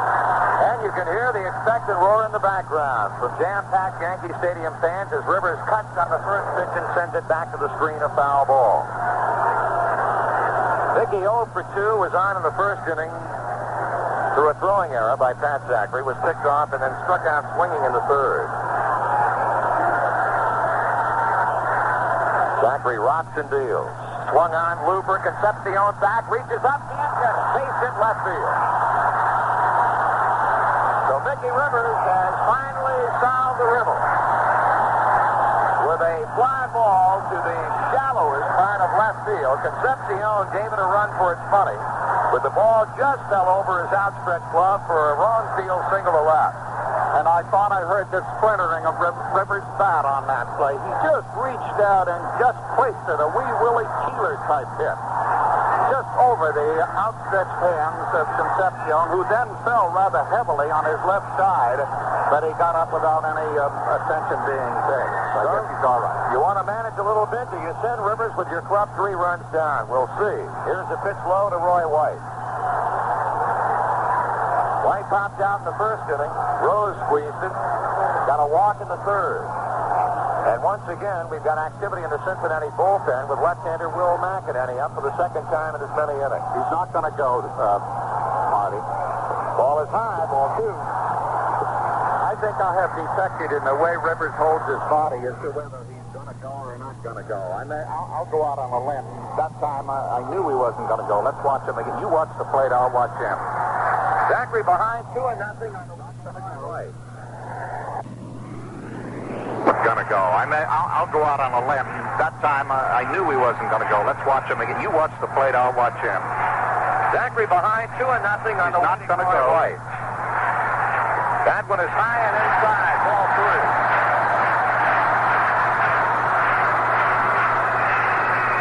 Well, right now, Pat Zachry having a hard time enjoying his prosperity. He is leading by three runs, but he saw the Yankees dent the plate on him in the last inning, has given up an opening single to Rivers here in the fifth, and is a pitch away from walking Roy White. Joe Morgan has been to the mound. He now goes back to his second base position.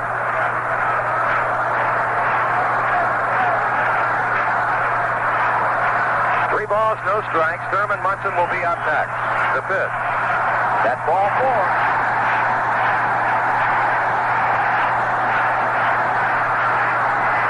Zachry has just surrendered his fourth walk. And I think the crowd is speaking for itself. Now there's action in the Cincinnati bullpen.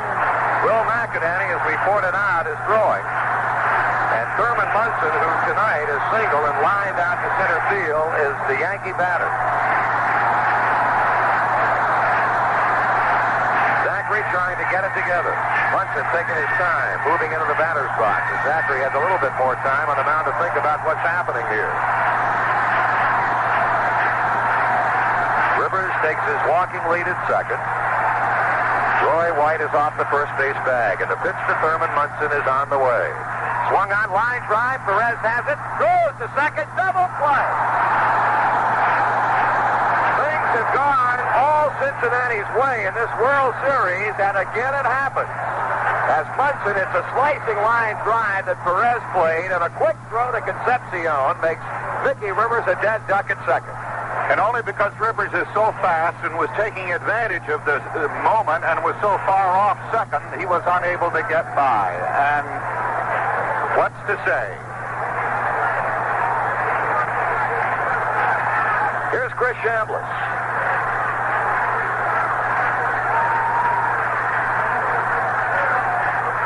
Swing and a miss. Pitch down and out away for the big left-handed batter. Chambliss, born in Dayton, Ohio, which is just up the road about 40 miles or so from Cincinnati. The son of a Navy chaplain. And a man swinging a torrid bat for the New York Yankees. One ball and one strike to him. Well, there'll be shoulda, coulda, would in that play in the dressing room later. A half foot higher from Munson. That would have been in the right field at least one run. As it is, two out with White still at first base. This one fouled away by Chambliss. One and two the count. The Yankees trailing the Reds 4 to 1. Cincinnati getting a three spot in the second. A solo home run from Danny Driessen in the fourth, the same inning in which the Yankees scored their only run to date. Missing with a pitch, 2 and 2.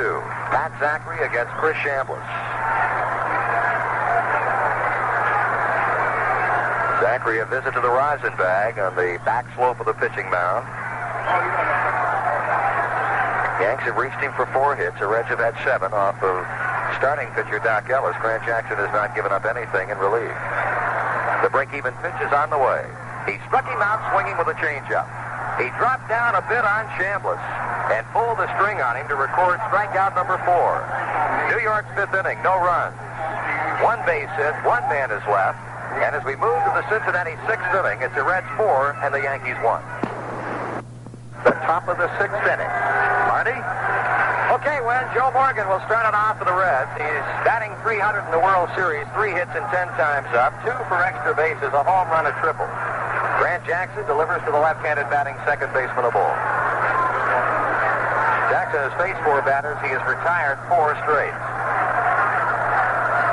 As Morgan taking the inside high fastball, two and nothing. Well, here's a man you have to pitch to.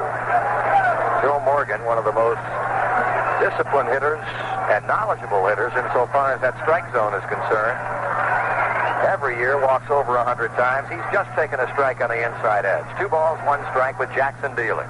Swing and a miss. Came right overhand with that big breaking ball. You could call that pitch a curve change that Jackson throws. And he had Morgan out in front, two and two. And now Joe stepping out as Jackson goes to the windup.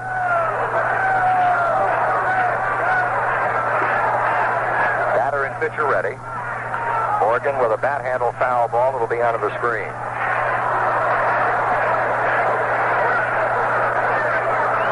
Tony Perez watching the action from the Cincinnati on deck circle. Munson hanging a sign, and now with Jackson taking too much time on the mound, Morgan steps away once again. The activity that had been so prevalent in the Cincinnati bullpen, Will McEnaney, has now ceased. He pops him up. Let's see if Munson has a play as he races to the base of the screen and it falls on top and out of his reach. You know, Marty, Joe Morgan is not only the complete baseball player physically, but mentally he is so much the realist. Uh, he faces things as they are in the dressing room the other night. Somebody asked him, how about this series? You're two up and now. He says, I savor the moment as of the moment. I don't know how long this team is going to stay together, how long I'll be with it, so I live and I love this moment. Tomorrow's another day. Pretty good philosophy. Again, the 2-2 pitch. That's a fastball, and that's a strikeout. Morgan is arguing with Billy Williams. Williams calls him out as Morgan started around, and Joe felt like he was able to check his swing, but Williams says, no, you did not. Making two strikeouts tonight for Grant Jackson as a very disgruntled Joe Morgan goes back to the Cincinnati dugout talking to himself. Grant Jackson doing the job for Billy Martin's Yankees. Tony Perez is 0 for 2. There's a changeup that stays high for ball one. Perez has popped out to the second baseman Randolph. He has struck out swinging. Up and in. Ball two.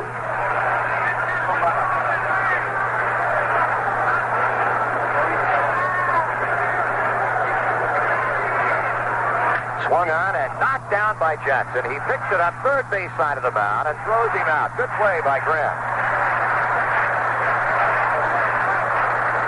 Ball was hit hard. He deflected it onto the third base side of the pitching mound.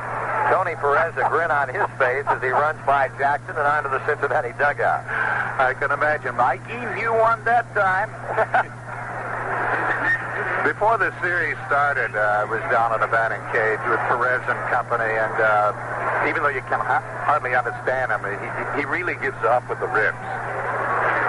Danny Driessen two for two tonight. Jackson drops down on him with a fastball that eludes Thurman Munson. Driessen, after reaching on an infield hit and ultimately scoring in the second, homer to the right center field bleachers in the fourth inning. Strike is called. And he remains the only designated hitter in the history of the National League. He was not replaced by Bailey. Ball bouncing up there. Munson playing it on the hot ball, two. Two and one. So the Cincinnati offense has quieted down considerably after doing all of its damage against starter Dock Ellis. Ball three. Jackson having trouble with a left-handed batter. Danny Driessen with a count of three and one and Foster on deck. We're in the top of the sixth inning. The Reds lead the Yankees by three. Jackson collecting his thoughts, bends at the waist to get the sign, and comes with a pitch. Swung on, fly ball, right center, Rivers in. He'll not be able to play it. He short hopped the ball, and here comes Driessen to second. He's going to be safe. Woo, play at second base. As Jim Mason took Mickey Rivers' throw, and Danny Driessen will be credited with a two-base hit. Mickey Rivers is not supposed to have an arm, but twice in this series his throws have been right on the money, but not with the velocity required to nip the man. A throw to the plate, he was beaten, and now a throw to second. Uh, had he had a little more muscle, you remember he had hurt his shoulder in the latter part of the year, and he's not been able to throw as well as he usually does. But that was just an eyelash away from catching that man at second. Well, the Reds felt like they could run not only on Mickey Rivers, but also on Roy White and just about anybody else that Billy Martin sent to the Yankee outfield. And so far, that scouting report has been most accurate. And attention, Sparky Anderson, the designated hitter that you don't like, has got three hits tonight. That he does. It is many times up. Here's George Foster. Foster is one for two. A double and knock home a run and robbed of a base hit on the play by Randolph his last time up. Now, as Jackson stretches, Foster, as he did so many times during the season, steps out on the pitcher. Driessen checking the whereabouts of Randolph and Mason. The pitch to the plate. That is high, ball one. Foster batting 444, 4 for 9. All nine Reds, by the way, in this World Series have at least one RBI. Swing and a miss. Matt Jackson simply playing good old-fashioned hardball with Foster on that pitch. Count is level to the ball and one strike. Foster has knocked in two runs in this series. Trying to get Driessen home to again give the Reds a four-run lead. Low inside, ball two.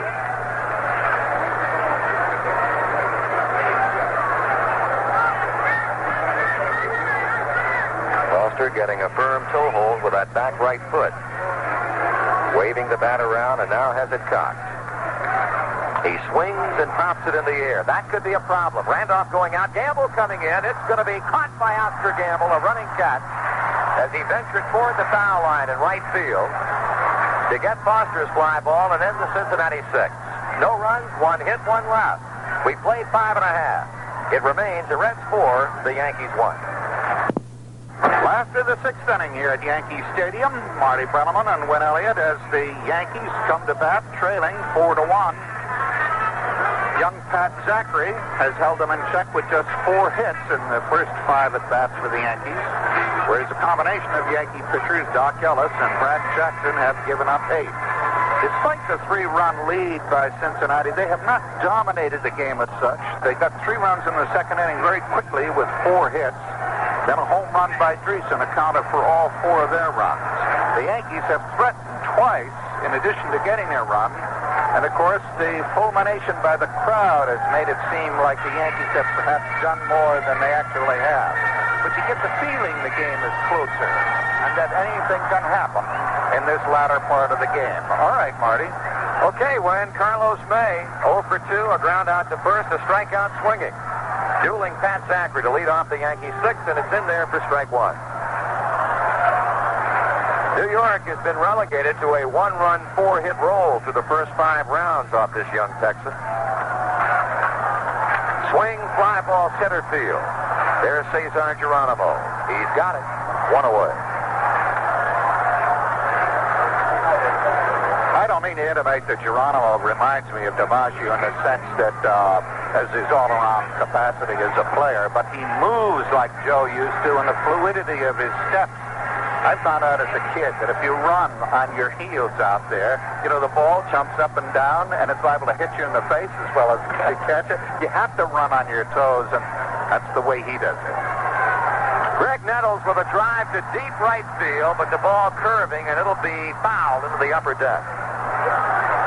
Zachry has had all sorts of trouble tonight with this man. He has walked him twice, once in the second, once again in the fourth. Nettles from beautiful San Diego, California, now makes his home in Costa Mesa. The strike one pitch, swing and a miss. Zachry has struggled through two rough and rocky innings. The Yankees scored a run against him in the fourth inning.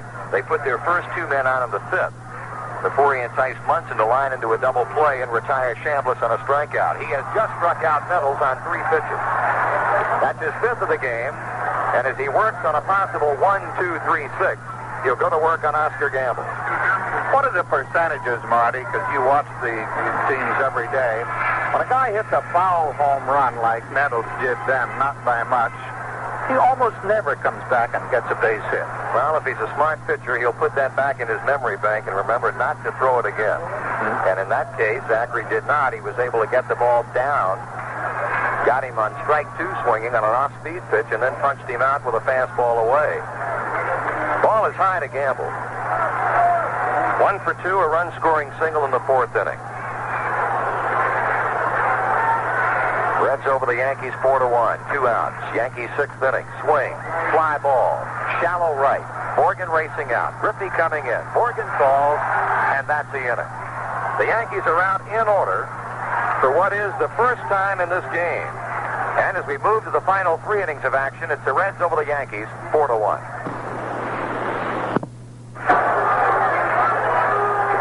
Proving that the exception proves the rule, if I may be redundant, the next batter up, Johnny Bench, was a guy who hit a foul home run. I think it was in 1972 in the National League playoffs against the Pirates.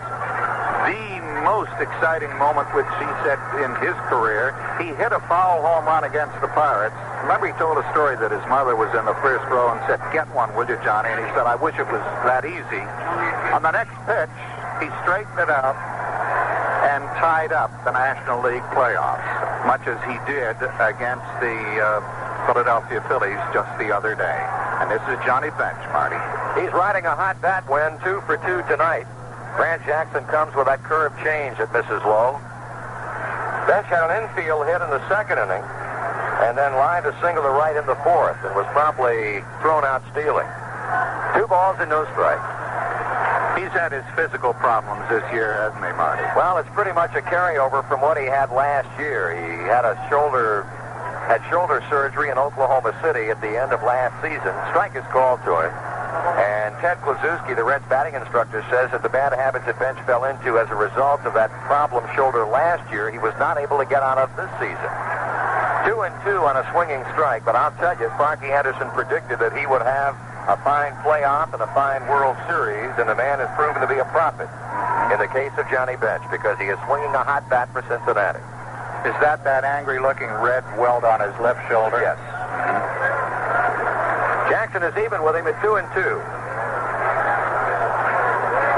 Taking a long time to get Munson signed, now delivers and Bench stays alive with a foul back. Nobody has scored since the fourth inning when Driessen played long ball for Cincinnati and the Yankees came back to get a run. We're in the top of the seventh inning. Dock Ellis started for New York, was relieved by Jackson in the fourth. And the 2-2 pitch is coming. That's low. Oh, we talked about the temperature earlier. They say it's gone up a degree or so. It's now at 50 degrees here in New York City. I think partly because of the Yankee fans. Payoff pitch. Here's a high fly ball, but full foul into the upper deck along the third base side.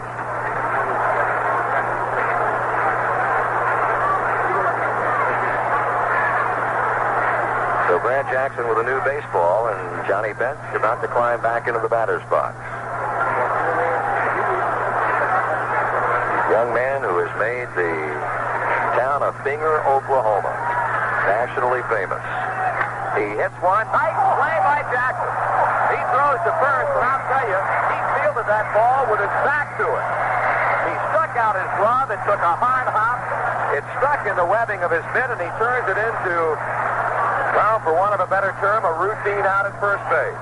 He never saw it. He never saw it. He just had that glove behind him, just below his posterior, as he was ducking to his right, and the ball stuck in the webbing of his glove, and he turned around and said, How do you do? And he threw it over to first base. He deprives Johnny Bench of what would have been a continuing perfect night at the plate. This pitch, a breaking ball that goes off Munson's glove, and it's ball one on Geronimo. Geronimo with a couple of nicknames on the Cincinnati club, the Chief, in reference to his last name, and they also referred to him as Tony Blake. Call strike. Tony Blake, the magician of TV fame. Bill Bixby played the role a couple of years back, and that's for his innate ability to get base hits anywhere between the white chalk lines. You'll go to left field on you, right field on you. There is no area that is untouched by a Geronimo baseball.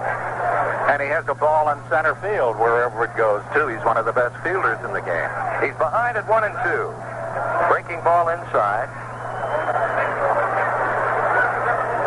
One out in the Cincinnati seventh inning.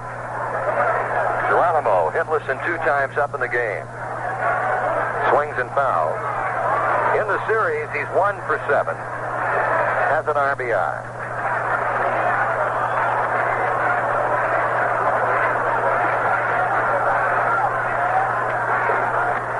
Jackson kicks and throws. Geronimo swings and another foul ball that'll be out of play.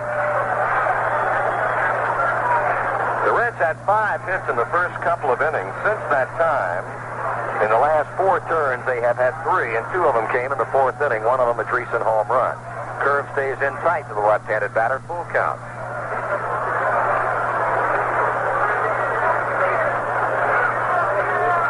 So Dock Ellis was not able to do it, but Grant Jackson has. The 3-2 pitch. Struck him out swinging with a good fastball. Jackson has his third. And the two-out hitter will be David Concepcion. He singled a knock in a run in the second. He struck out swinging against Jackson in the fifth. Thought was right. Geronimo came to this club along with uh, Joe Morgan in that trade to Houston. Ball one. You had Jack Billingham, Joe Morgan, Cesar Geronimo, Ed Armbrister, and Denis Menke. For Tommy Helms and Lee May.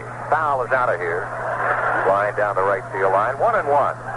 One of the biggest trades, I guess you could say, Win of all time in terms of putting everything together. The missing ingredients, that's when the Reds took off. Geronimo actually was a throw-in of the deal. Jackson with a 1-1 pitch. Concepcion started to go, but held up, and it's ball two. The Yankees have pulled off some pretty good trades that have made this club from the Angels. They got Figueroa and their center fielder Rivers. That will be played in center field as Rivers races back. He camps under it, and Grant Jackson has done it again. The Reds are out in order. No runs, no hits, nobody left on. We move to the New York 7. The Reds four, the Yankees one. Every mile you drive with an inefficient, dirty carburetor can cost you money. New Bardahl fuel system treatment can help clean up your dirty carburetor. There's more to the story than that. Listen. Sounds awful, right? Intake valve deposits may be causing loss of power and even damaged valves. Bardahl fuel system treatment helps prevent intake valve deposit buildup. It may save you a trip to the repair shop. Winter weather can lead to an iced-up carburetor and cause your car to stall. Bardahl fuel system treatment can help prevent carburetor icing and could save you from a walk in the cold. Here's the best part. Bardahl fuel system treatment is safe for use with catalytic converters. And when you buy three cans of new fuel system treatment, we'll give you a dollar cash refund. Pick up an official coupon at a participating retailer. Supply proof of purchase, and Bardahl will mail you your dollar. Bardahl. Run with us. Well, Grant Jackson has done his job as a relief pitcher as he's come in here for the Yankees. In three and a third innings, he's only given up a single hit and no runs. And a magnificent play on Johnny Bench in the last inning when he stabbed backhanded without seeing it. In fact, after he made the stop, he looked at the ball, looked at his glove sort of unbelievingly, saw he had it, and threw him out. Now that Jackson has held the Reds, the Yankee fans on their feet in this last half for what they hope will be the seventh inning. They trail four to one. Marty. Okay, here's Willie Randolph as the Yankee fans have taken the traditional seventh inning stretch. Is 0 for 2. A fly ball left, to pop out and foul ground, collared by Johnny Bench. Call strike on the outside corner. Rose is in on the grass at third base.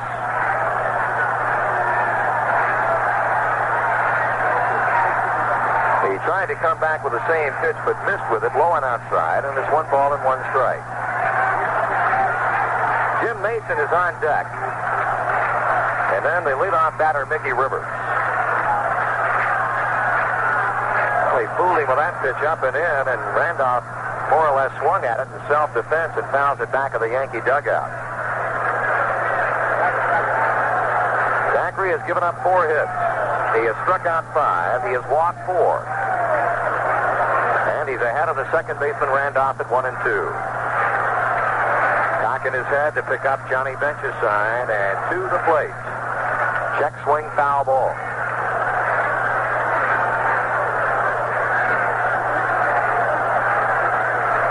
You cannot like the Yankee chances very much if they go down in defeat tonight. And they're trailing by three runs in the seventh. He struck him out.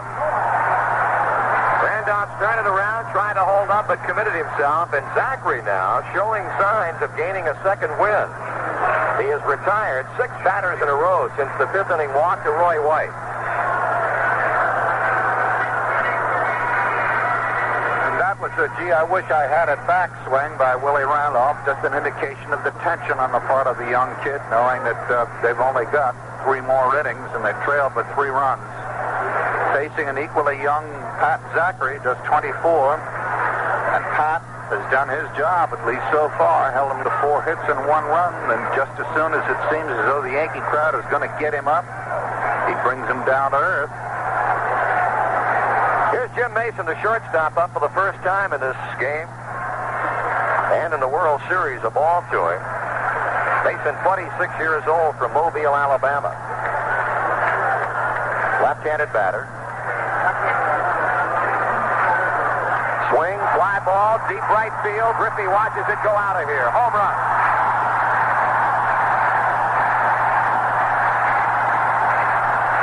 Well, that may well be the biggest thrill in this young man's major league career. A World Series home run, a line drive to the lower deck and right field, and it's four to two. And he came into the game as a replacement for the man who's vested into the position, Fred Stanley. I had remarked at the time that Mason had the job at the beginning of the year. He's always been a better hitter than Stanley, but in no sense a home run hitter. But Stanley, the better fielder, along with Randolph, had given the Yankees a real adroit second base double play combination. And if you're going to have a championship team, that's what you need. You don't need a home run hitter at shortstop unless your name is a Joe Cronin or a Vern Stephens or a Honus Wagner, but those are long gone. What you need is a fancy fielder, the guy that will hit his 260, 270. That's what uh, Stanley had done, so Stanley had won the job.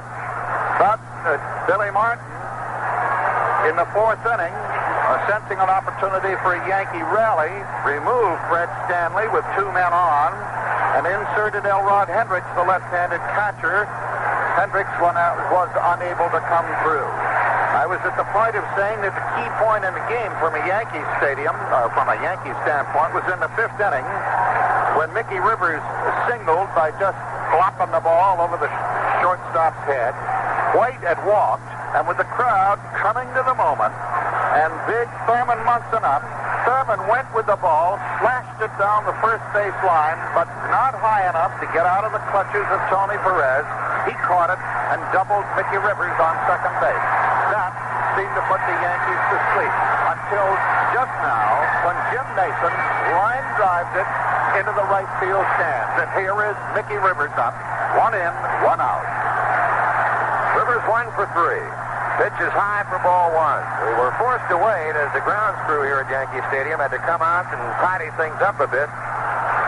Toilet paper being thrown out from the upper deck in right field as a result of Mason's home run.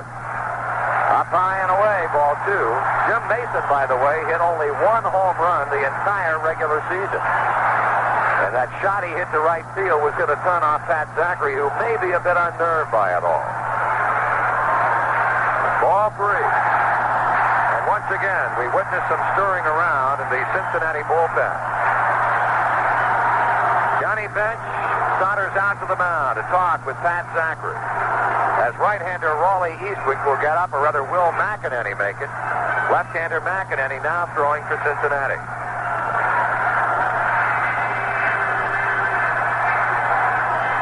Quickly the complexion can change in this national pastime called baseball. In the opening of this inning, the crowd came to its feet as the young Willie Randolph came to the bat. He couldn't restrain his eagerness, and he shoulder struck at a third strike. And so it seemed like the inning as it started might end. But then Jim Mason with one whack has put the Yanks back in. They trail four to two. And Mickey Rivers is on. He got to walk.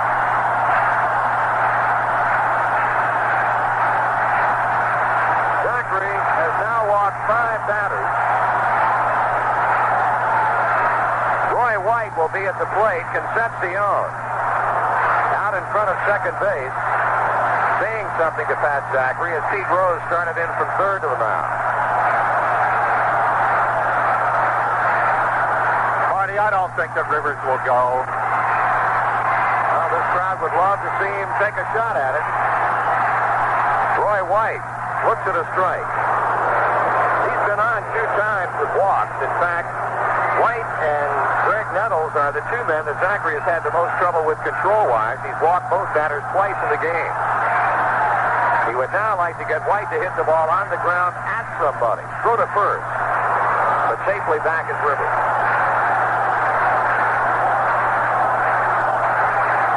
Cincinnati four, the Yankees two in the bottom of the seventh inning. The 0-1 pitch to White, a check swing ground ball. Rose comes up throwing to second base, and that's all they're going to get, the force out on Mickey Rivers. Rose with a nice play on his glove side, the ball was hit. But a not so hot throw to second base. It was high and came very close to pulling Morgan off the bag.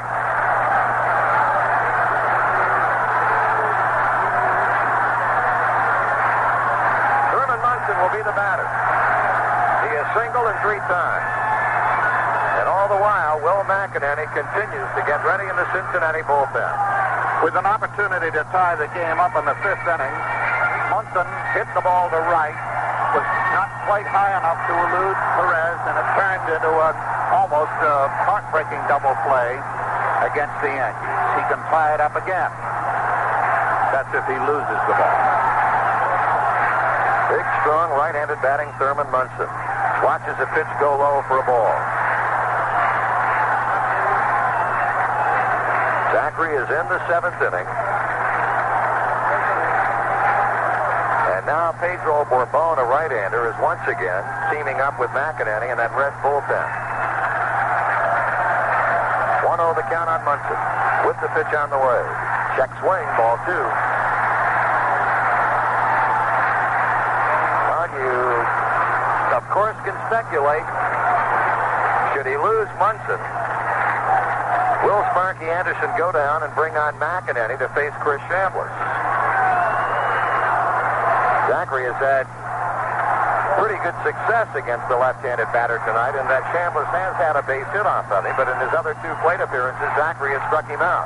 And Chambliss has had very good success against left-handed pitchers, uh, Marty. Something that Sparky Anderson knows all too well. The 2-0 delivery to Munson. He swings and he fouls it outside of first base, but Perez will not have a play.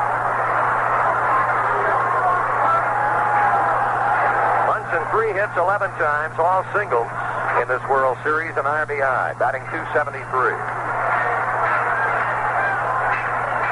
Yankees have scored in the inning, a one-out home run to right field by Jim Mason. That was followed by a base on balls to Rivers, but White hit into a force out at second. Roy White, the base runner. Munson a line drive hit to right field. Ball takes a big hop off the natural grass, and Griffey plays it. And here comes Sparky Anderson.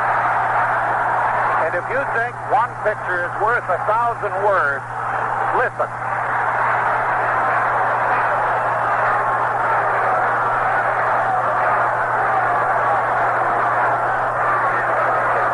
McEnaney has already been summoned from the Cincinnati bullpen.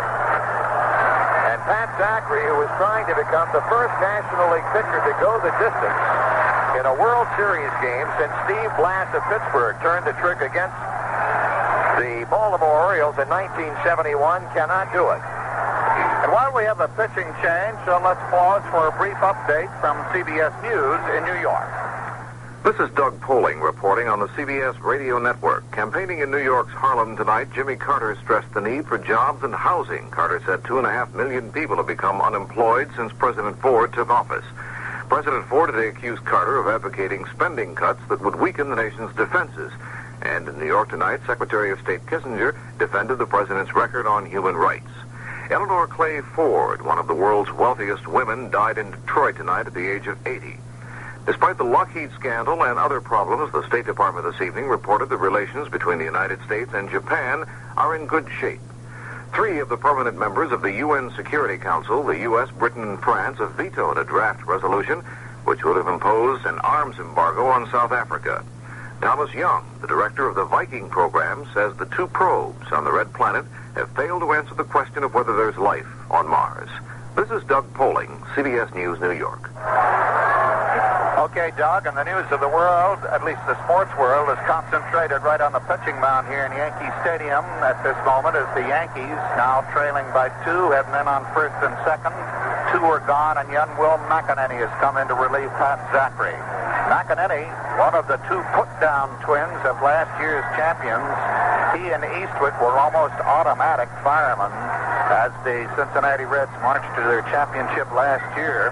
Eastwick still in good form. McEnaney, as I understand it, uh, Marty, somewhat of a disappointment this year. Didn't have quite the magic. Had a quite a healthy ERA, 4.27 or something. And his uh, record, as I read it, was one and four. What was it actually? Well, he, he was a kid that had a whole lot of trouble in 1976 when, and it was, uh, I guess you could say, a humbling year for Will McEnaney.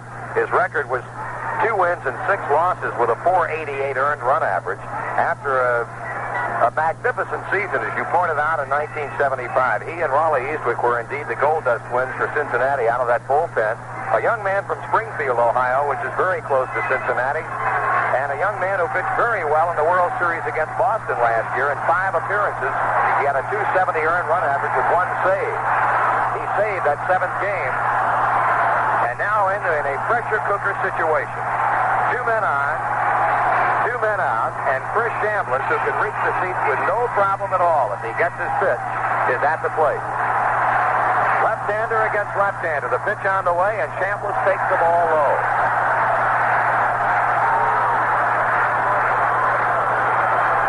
Roy White, the lead runner. Thurman Munson at first base. Chambliss grounds one to Perez. That should be the inning. He leads McEnaney, who takes the throw and taps the bag. So Will McEnaney enters the game and throws two pitches. He retires Chambliss, and the Yankees' seventh is history. One run, two hits with two men stranded. And after seven full, the Reds four, the Yankees two. Now you can have a phone in just about every room without waiting or paying for installation. Hi, Pat Summerall to tell you how. True Value Hardware stores offer phone extension cords, jacks, and plugs from Pacific Electric Cord. Attach them to your phone and walls, and you can carry the phone from room to room for greater privacy and for greater convenience. It's almost like having a phone in every room. True Value Hardware stores offer plugs that fit any standard phone and jacks you can mount on a wall and attach to incoming lines. Get several so you can use your phone in many different rooms. You'll also find 25-foot Pacific Electric Cord phone extension cords. Choose the wire-in type or the plug-in type for jack outlets. Enjoy the luxury of having a phone in every room. Get Pacific Electric Cord jacks, plugs, and extension cords. at participating True Value hardware stores. And remember, True Value, that's more than just a name. It's their way of doing business. And by the way, tell them Pat Summerall sent you. Back in Yankee Stadium, the top of the eighth inning now.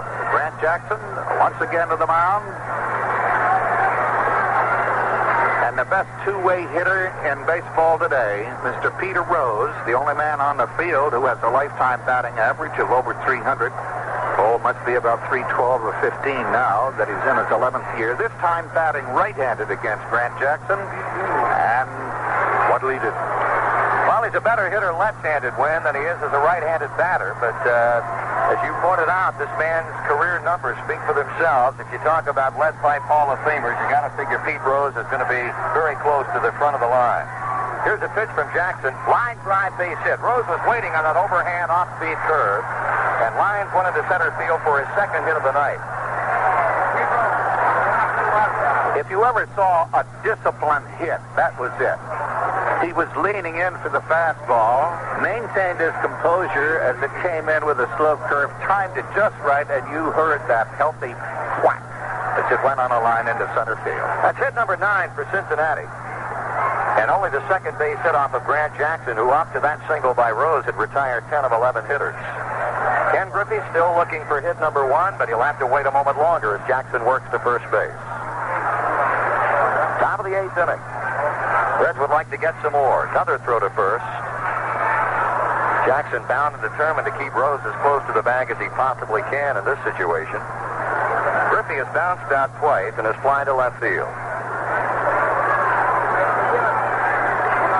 Out of the plate. And that's low as Munson goes to both knees to keep that ball from getting through. Pitching line on Pat Zachry, by the way, six and two-third innings. He gave up two Yankee runs on six hits with five walks and six strikeouts. Strike on the outside corner. Good pitch. 1-1 the count. Dock Ellis started for New York. He went three and a third. The Yankees got to, Reds rather, got to him for all four of their runs on seven hits. And Ellis had a strikeout with no walks.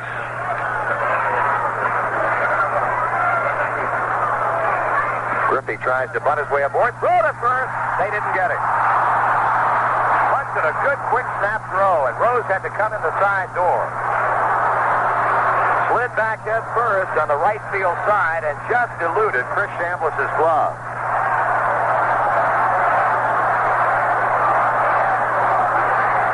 Strike two on the bunt attempt by Griffey. Nettles now backs up to play a normal third base position. Drive in the hole and on into right field. Rose looking back at Gamble's going to try to get to third. The throw cut off by Mason, and Rose in safely with a head first slide. So the Cincinnati Reds are knocking on the door here in the eighth inning with runners on the corners and nobody out for Joe Morgan as Sparky Lyle and Dick Tidrow begin to loosen up for New York. Suddenly the Reds are striking at the door again, and I couldn't help think as I watched Griffey at the plate, he had never seen Jackson before. What do you do when you've never seen a pitcher before? Well, there's the scouting report on what he throws. But basically, as Griffey himself said before the start of the series, and he was going to face Tidrow for the first time, or rather Alexander, he says, you look for the ball, you look at the ball. Well, if a guy is throwing a fastball 90 miles an hour, do you know how much time you have to see the ball? Listen. That's how fast. Less than half a second. The Yankee infield comes in for Joe Morgan. A ground ball, base hit right over the first base bag. Rose trots in to score from third. Griffey goes to third base, and Morgan will go standing up at second with a run-scoring double. Cincinnati has added a run on three consecutive eighth-inning hits to bring about the ouster of Grant Jackson as Billy Martin makes a slow walk toward the mound and apparently is talking with Chris Chambliss about, I would imagine, whether or not he thought the ball was fair or foul. Oh, it went right over the bag. I don't think there was any question about it. And as I was explaining what a batter does when he has never seen a pitcher before, he looks for the ball. Prior to this inning, Grant Jackson held them in command, had given up but one hit. But the Reds started seeing things. They kept pecking away, and in this particular inning, what they saw must have been about as big as a grapefruit, because on three swings, three hits, Pete Rose waiting on a slow breaking curve, smashes on a dead line into center field. Then Ken Griffey, a line drive into right field with Rose belly bumping into third base.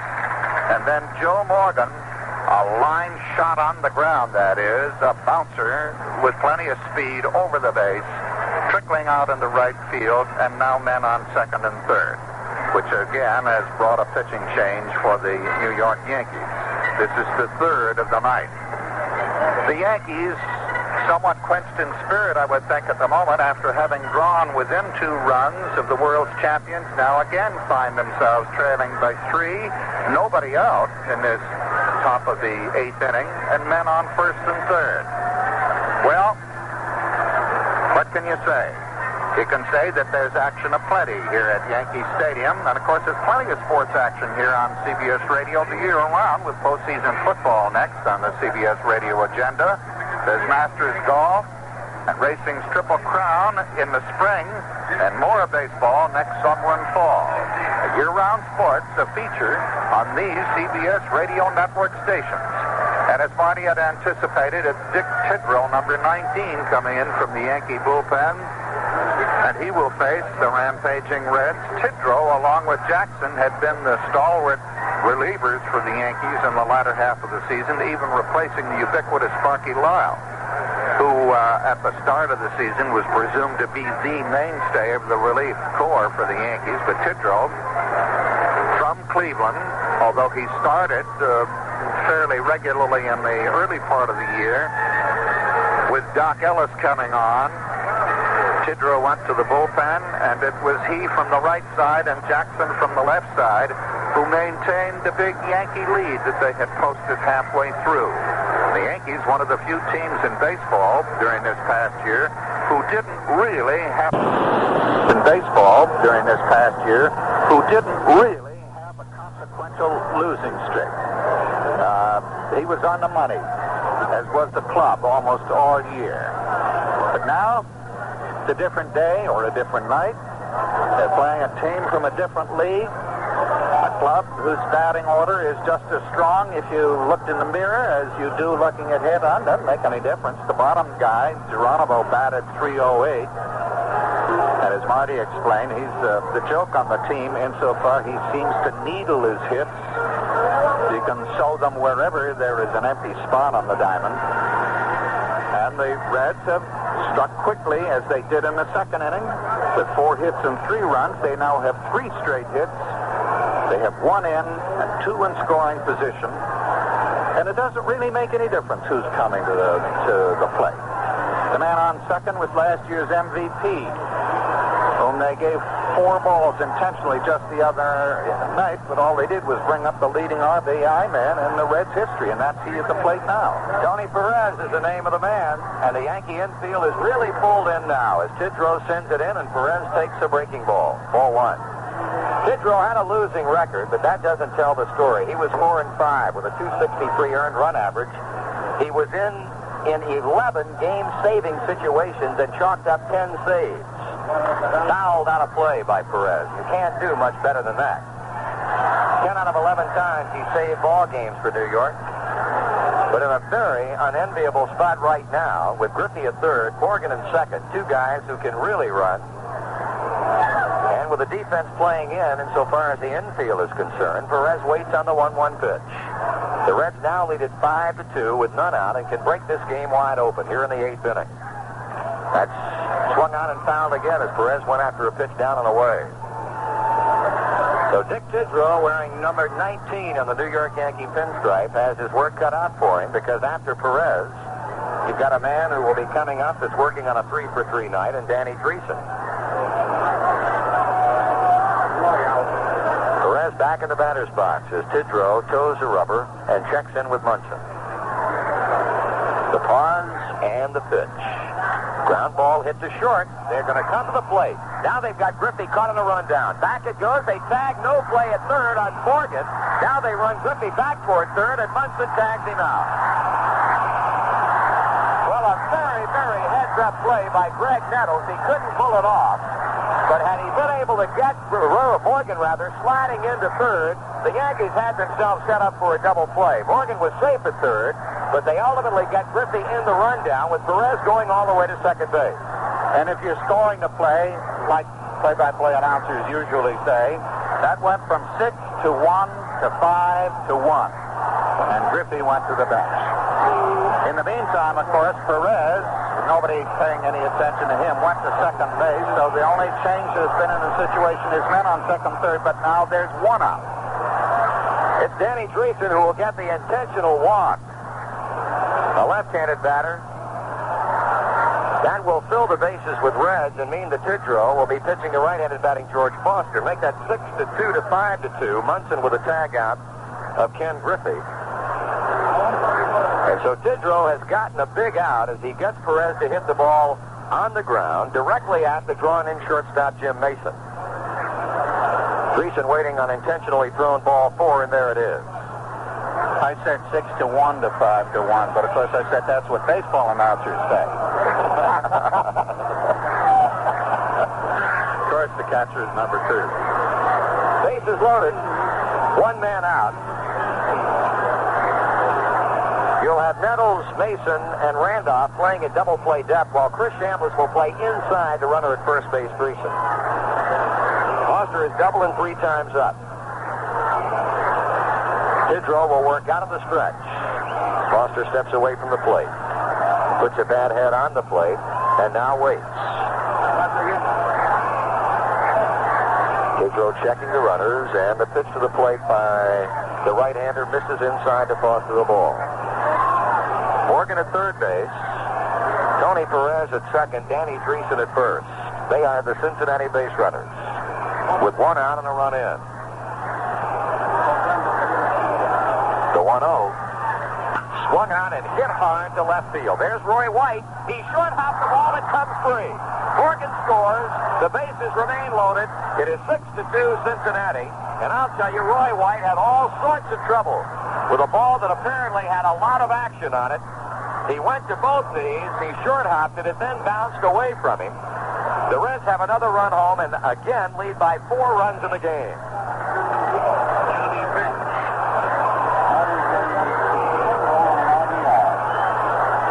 Give Perez a run scoring single.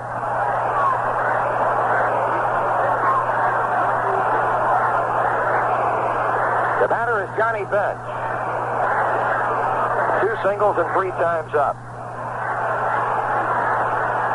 He swings, it bounces one to third. Nettles will step on third and go across to Chambliss, who digs it out to get the double play. Nice play by Chris Chambliss. And Cincinnati is out in the eighth inning, but they get two runs on four base hits, no errors, and two men left on. At the end of seven and one half, it's Cincinnati six, New York two. Here comes the king, here comes the big number one. Budweiser beer, the king is second to none. Just say Budweiser, you said it all.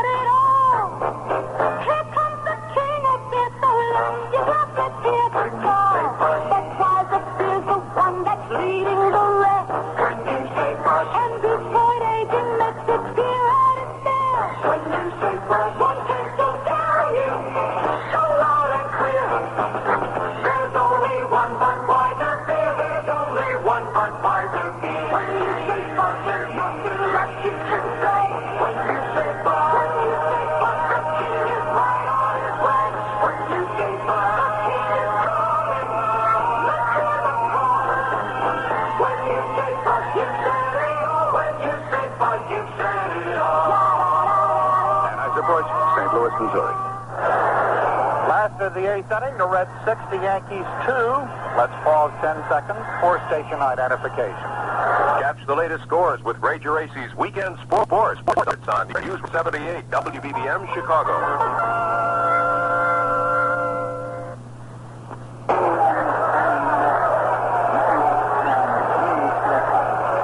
That last play, the ground ball just inside third base that Nettles snared, stepped on third, and then threw to first base.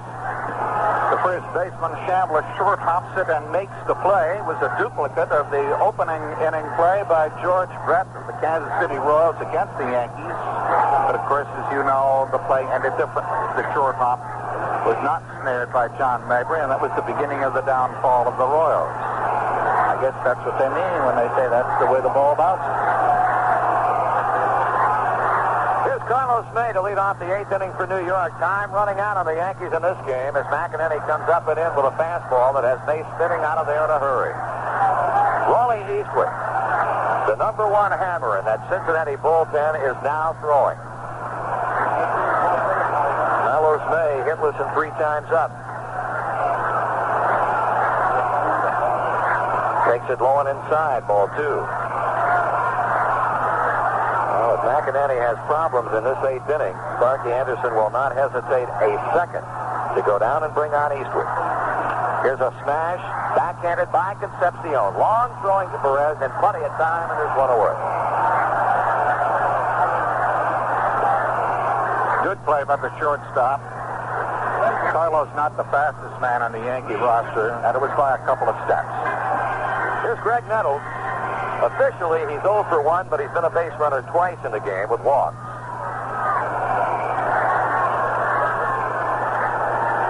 He is jammed on the pitch and will send a foul pop out of play directly back of the plate. Right-hander Pat Zachry is a pitcher of record for Cincinnati at this moment. You've got to go back a few years to find the last rookie pitcher to start and win a World Series game. One ball and one strike to Nettles.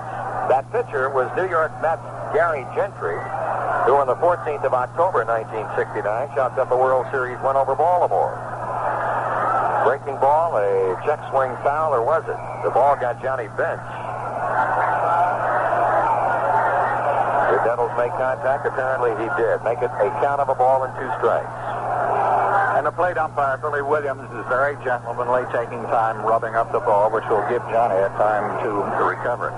Incidentally, you mentioned Gentry's win. Of course, that was the miracle year for the Mets, so it took a miracle for a rookie to win. With this year, with uh, Zachry on his way to a win, you, you don't need a miracle when you got eight guys out in the field like that. Not with the kind of thunder the Cincinnati club has. Back in any pitches, and is with a delivery two and two. The Reds at one time led four to nothing. It was then four to one, then four to two. It is now again a four-run advantage for the Reds at six to two. Here's a smash to right field, but curving and foul. That's his second foul home run in successive times at bat. The previous time, he struck out. Count is two and two. Let's see what happens here. McEnaney kicks and throws, and here's a hard smash fielded. Oh, it got off of Morgan. It rolls to foul ground in right field. Nettles will go to second base, and he is in flatted. Did not need to slide because Morgan and Griffey converged on the ball, and Joe Morgan very alertly indicating that third base had left and left uncovered. Quickly got a throw into Concepcion as Foster came running in from left field to cover the bag in the event the Nettles had ideas. And Morgan was given an error on the play, even though to me it seemed like it was a bad hop at the last second that caught him up in the cradle of his arm. And um, the crowd, I think, seems to. No, they're not agreeing with me. They're just saluting Piniella that comes up, whose surname is Lou. And they go Lou, Lou, Lou, like they used to go Moose, Moose, Moose for Skowron. Skowron was a home run hitter for this Yankee aggregation, and they're hoping that Lou will do the same. He's bench hitting for Oscar Gamble. Piniella from Tampa, Florida, the spring training home of the Cincinnati Reds. Right-handed batter with Nettles at second base on the two-base error by Morgan. Piniella grounds one to shortstop. Nettles will go to third as Concepcion gets the out at first. Two down.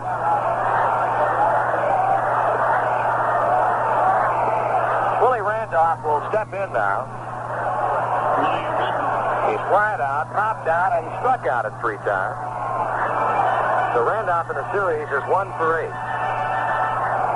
The Yankees have had but six hits.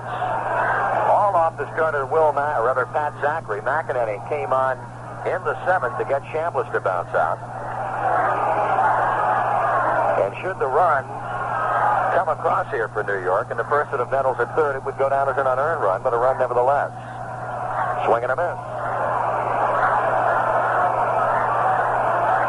Six runs, 12 hits, two errors for Cincinnati. Two runs, half a dozen hits, and errorless baseball for the hometown team.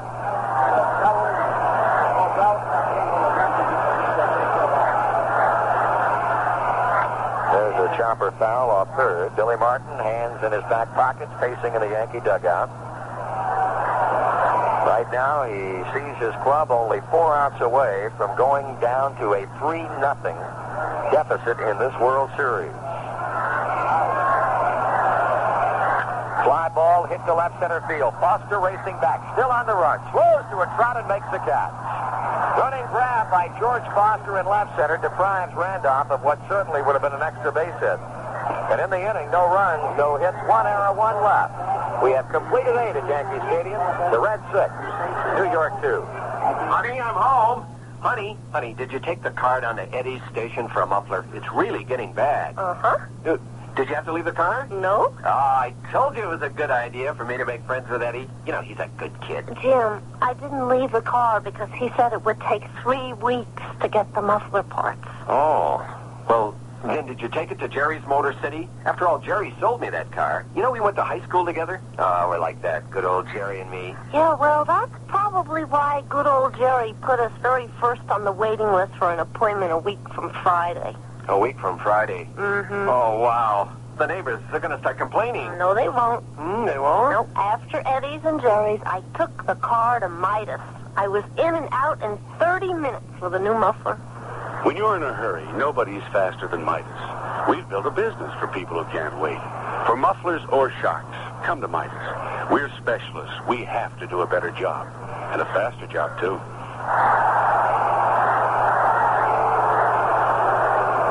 Back at Yankee Stadium, the ball that Willie Randolph hit to left center was headed towards the absolute deepest part of this irregularly shaped but beautiful stadium, 430 feet into left center. And it would have taken a man with a lot more muscles than Willie to reach that fence. In fact, uh, before the refurbishment of this stadium, I think that part of the left field fence, I forget the actual measurements, but it was out in Westchester County somewhere. And I don't think anybody uh, ever really lost the ball. Jimmie Foxx hit one in the left field once, Marty, that went way up in the second deck uh, landed halfway up. Nobody in history has ever hit a ball out of Yankee Stadium. Hey, Don Geronimo for openers in the Cincinnati ninth inning at 6 to 2 Reds, and Tidrow, the right-hander, starts him out with a fastball down and outside. Change for the Yankees in right field now. Lou Piniella, he's replaced Oscar Gamble after hitting for Gamble in the eighth inning. Two and nothing. Geronimo without a hit in three times, but he's batted home a run and reaching on a fielder's choice in the second and scores. That was jam job that has Geronimo popping it up and into the seats behind the Cincinnati dugout. If you're thinking ahead to the New York Yankee ninth inning, think Jim Mason, Mickey Rivers, and Roy White, at least scheduled to bat. About one third of the Yankee rooters are not thinking ahead. They've left the park. That they have.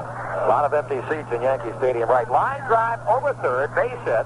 Roy White waiting on the ball. Geronimo will hold at first base, and right there, Win, is an idea of what we were talking about earlier. This man, a left-handed batter, but he will go anywhere for a base hit. He has a beautiful inside-outside swing on those low outside balls, like the Chambliss will do, or like a Mickey Rivers would do. Of course, it's a, it's a sign of a thinking hitter. That's the 13th hit in the game for Cincinnati, and that's a high water mark of this World Series to date. Davey Concepcion, he's had one of the 13 hits, a single that produced a run in inning number two.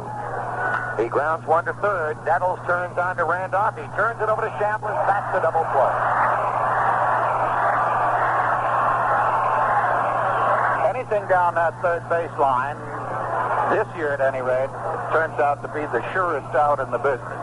As Graig Nettles, well on his way to a golden glove as far as I'm concerned, was just a picture of defensive perfection as he started that double play. The man is absolutely money in the bank defensively.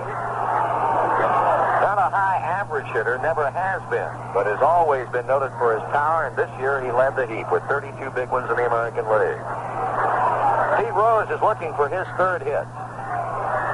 He was without one in the first two games, but has singled twice tonight. That pitch fooled him, a late swing and a foul back. He got a single as a left-hander and a single as a right-hander. Tidrow, the third Yankee pitcher. Ellis went three and a third. Grant Jackson went three and a third, giving up four hits, three strikeouts, two runs.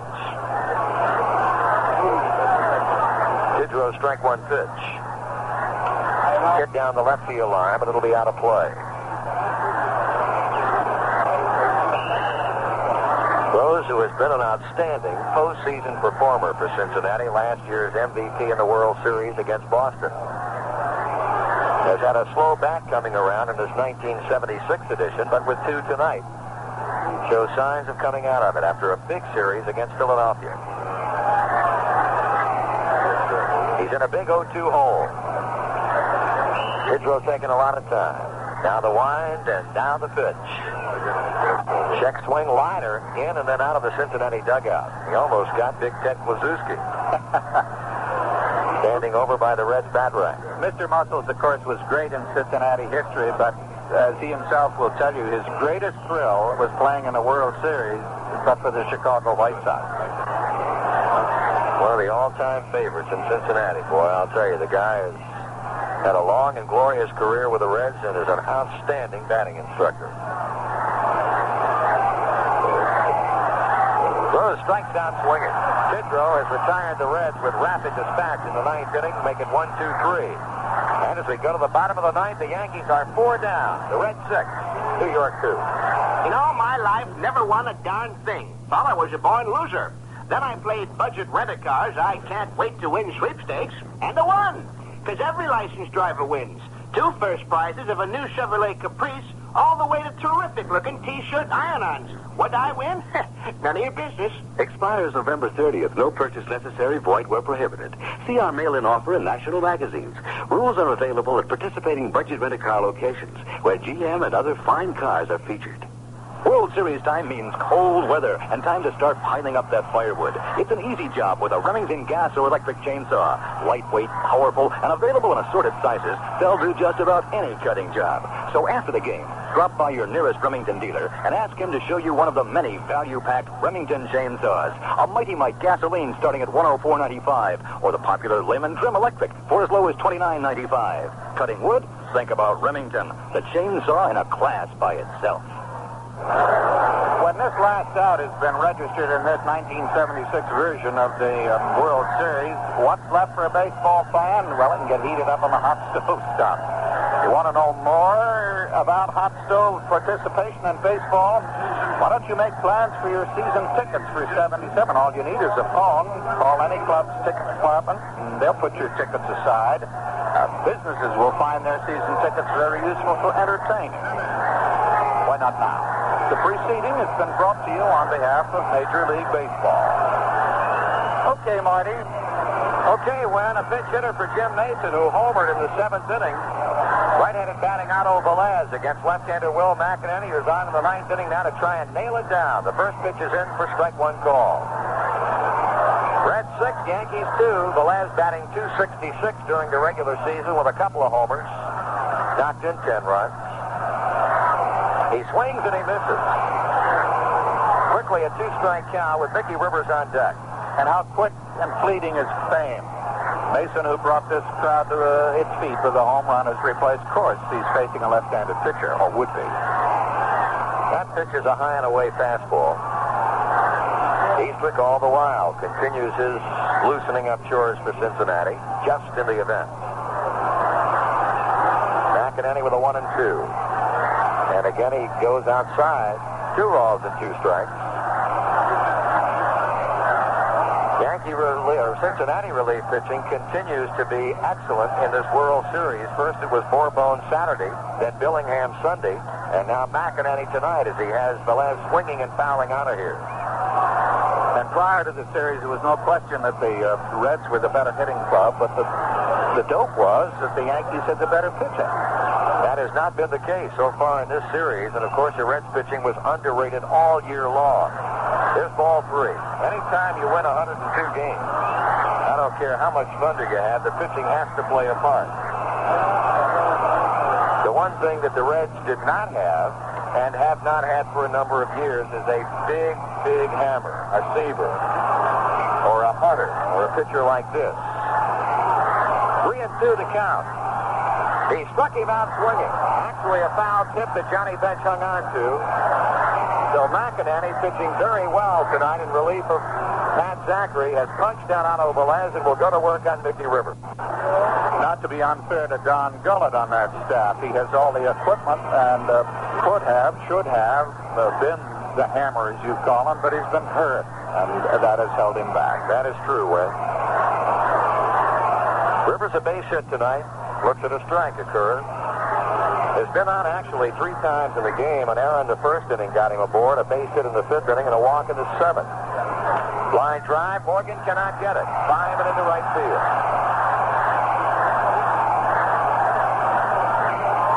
That's the first hit off Will McEnaney since he came on in the seventh inning to retire Chris Chambliss.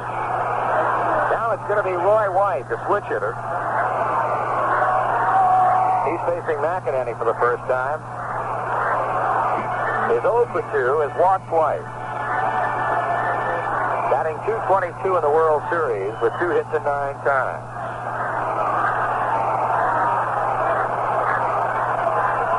So Rivers takes the lead. McEnaney looks that way and throws to the plate. White takes it low for a ball one.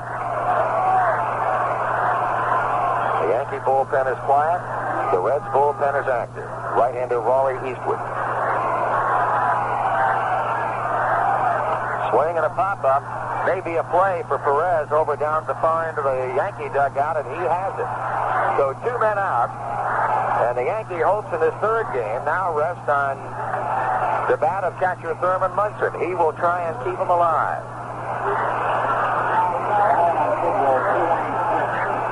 Munson is single, lined out twice, once into a double play in the fifth inning when he lined to Perez and single again in the seventh inning.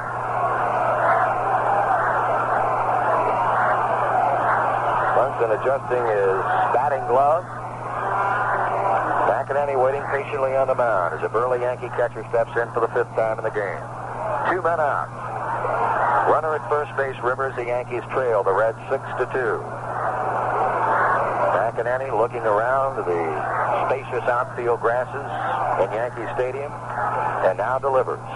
Munson shoots one to the right side of the infield. He has his third hit as Rivers goes to second and holds right there. So we come full cycle. With a two-out wrong field hit by Munson, it brings up Chris Chambliss, the first man that McEnaney faced back in the seventh inning when he got him to tap out meagerly. Perez to McEnaney covering. For a right-handed power hitter, Thurman Munson has made himself into the best wrong field hitter in the league. Shambliss has had a hit tonight, and the pitch to him is taken down and away for ball one. The Yankees by no means are giving up. They have had a lot of staying power in this World Series. They keep coming at you. And now Johnny Bench is out from behind the plate pointing out towards something in the outfield, and, and Sparky Anderson is coming out. I don't know whether there's something appears to be wrong with Ken Griffey. Cesar Geronimo has gone over to look at him. And now Sparky Anderson is running out to right center field to check on Ken Griffey as Joe Morgan and George Foster go out that way. Yes, I didn't see anything happen, but two attendants have come out on the field.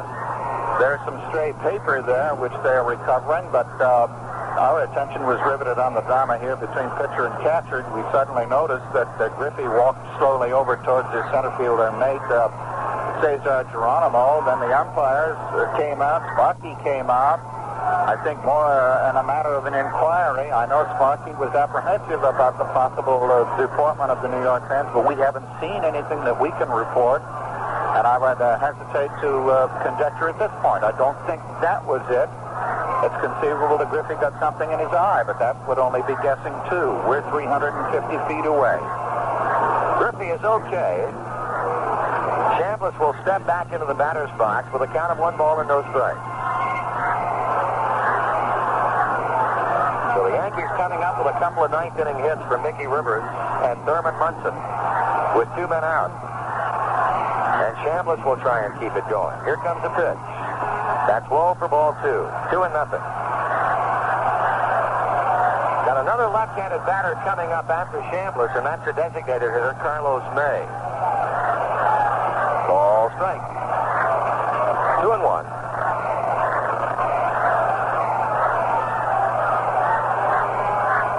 McEnaney looking in. Runners take their lead at first and second. The pitch to Chambliss. Swung on. Fly ball left field. George Foster toward the line, and this one belongs to the Reds.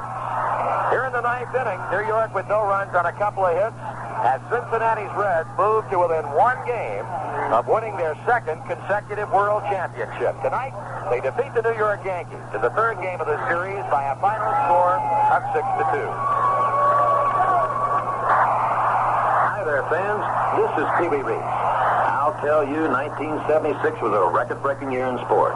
Up in Montreal, the USA broke 17 Olympic marks. And altogether, the nations of the world set 72 new Olympic records. But let me tell you about the record breaker of the year, Levi Garrett chewing tobacco. There's a smokeless tobacco name people have known and trusted for close to 200 years. Well, now, the Levi Garrett people have come out with a fresh new chewing tobacco flavor that lives up to their proud tradition of quality and good taste. And talk about breaking records. People all over this country are making Levi Garrett the fastest growing brand of loose leaf chewing tobacco. Just taste that fresh new flavor and you'll know why. Look for Levi Garrett in the gold pouch with the picture of the original factory building on it. Fresh new flavor from a name you can trust. You know it's got to taste good. It's got the Levi Garrett name. Levi Garrett chewing tobacco. So the Reds make it 3 nothing in series games as they defeat the New York Yankees for the score of 6 to 2, 6 13 and 2 for Cincinnati, 2 8 and zip for the Yankees. And tonight was a matter of the Cincinnati Reds did it when they had the chance. They had two big innings. If two run innings can be called big. Actually, the second inning they scored three runs. They got four hits in that inning and they cashed it in for three runs. In the eighth inning, after the Yankees had uh, started to threaten, the Reds got four hits again and put it away with two additional runs. A Dan Driessen home run in the fourth inning was the additional run, making for six. The Yanks had their chances. They had men in scoring position at least four times, were unable to cash in.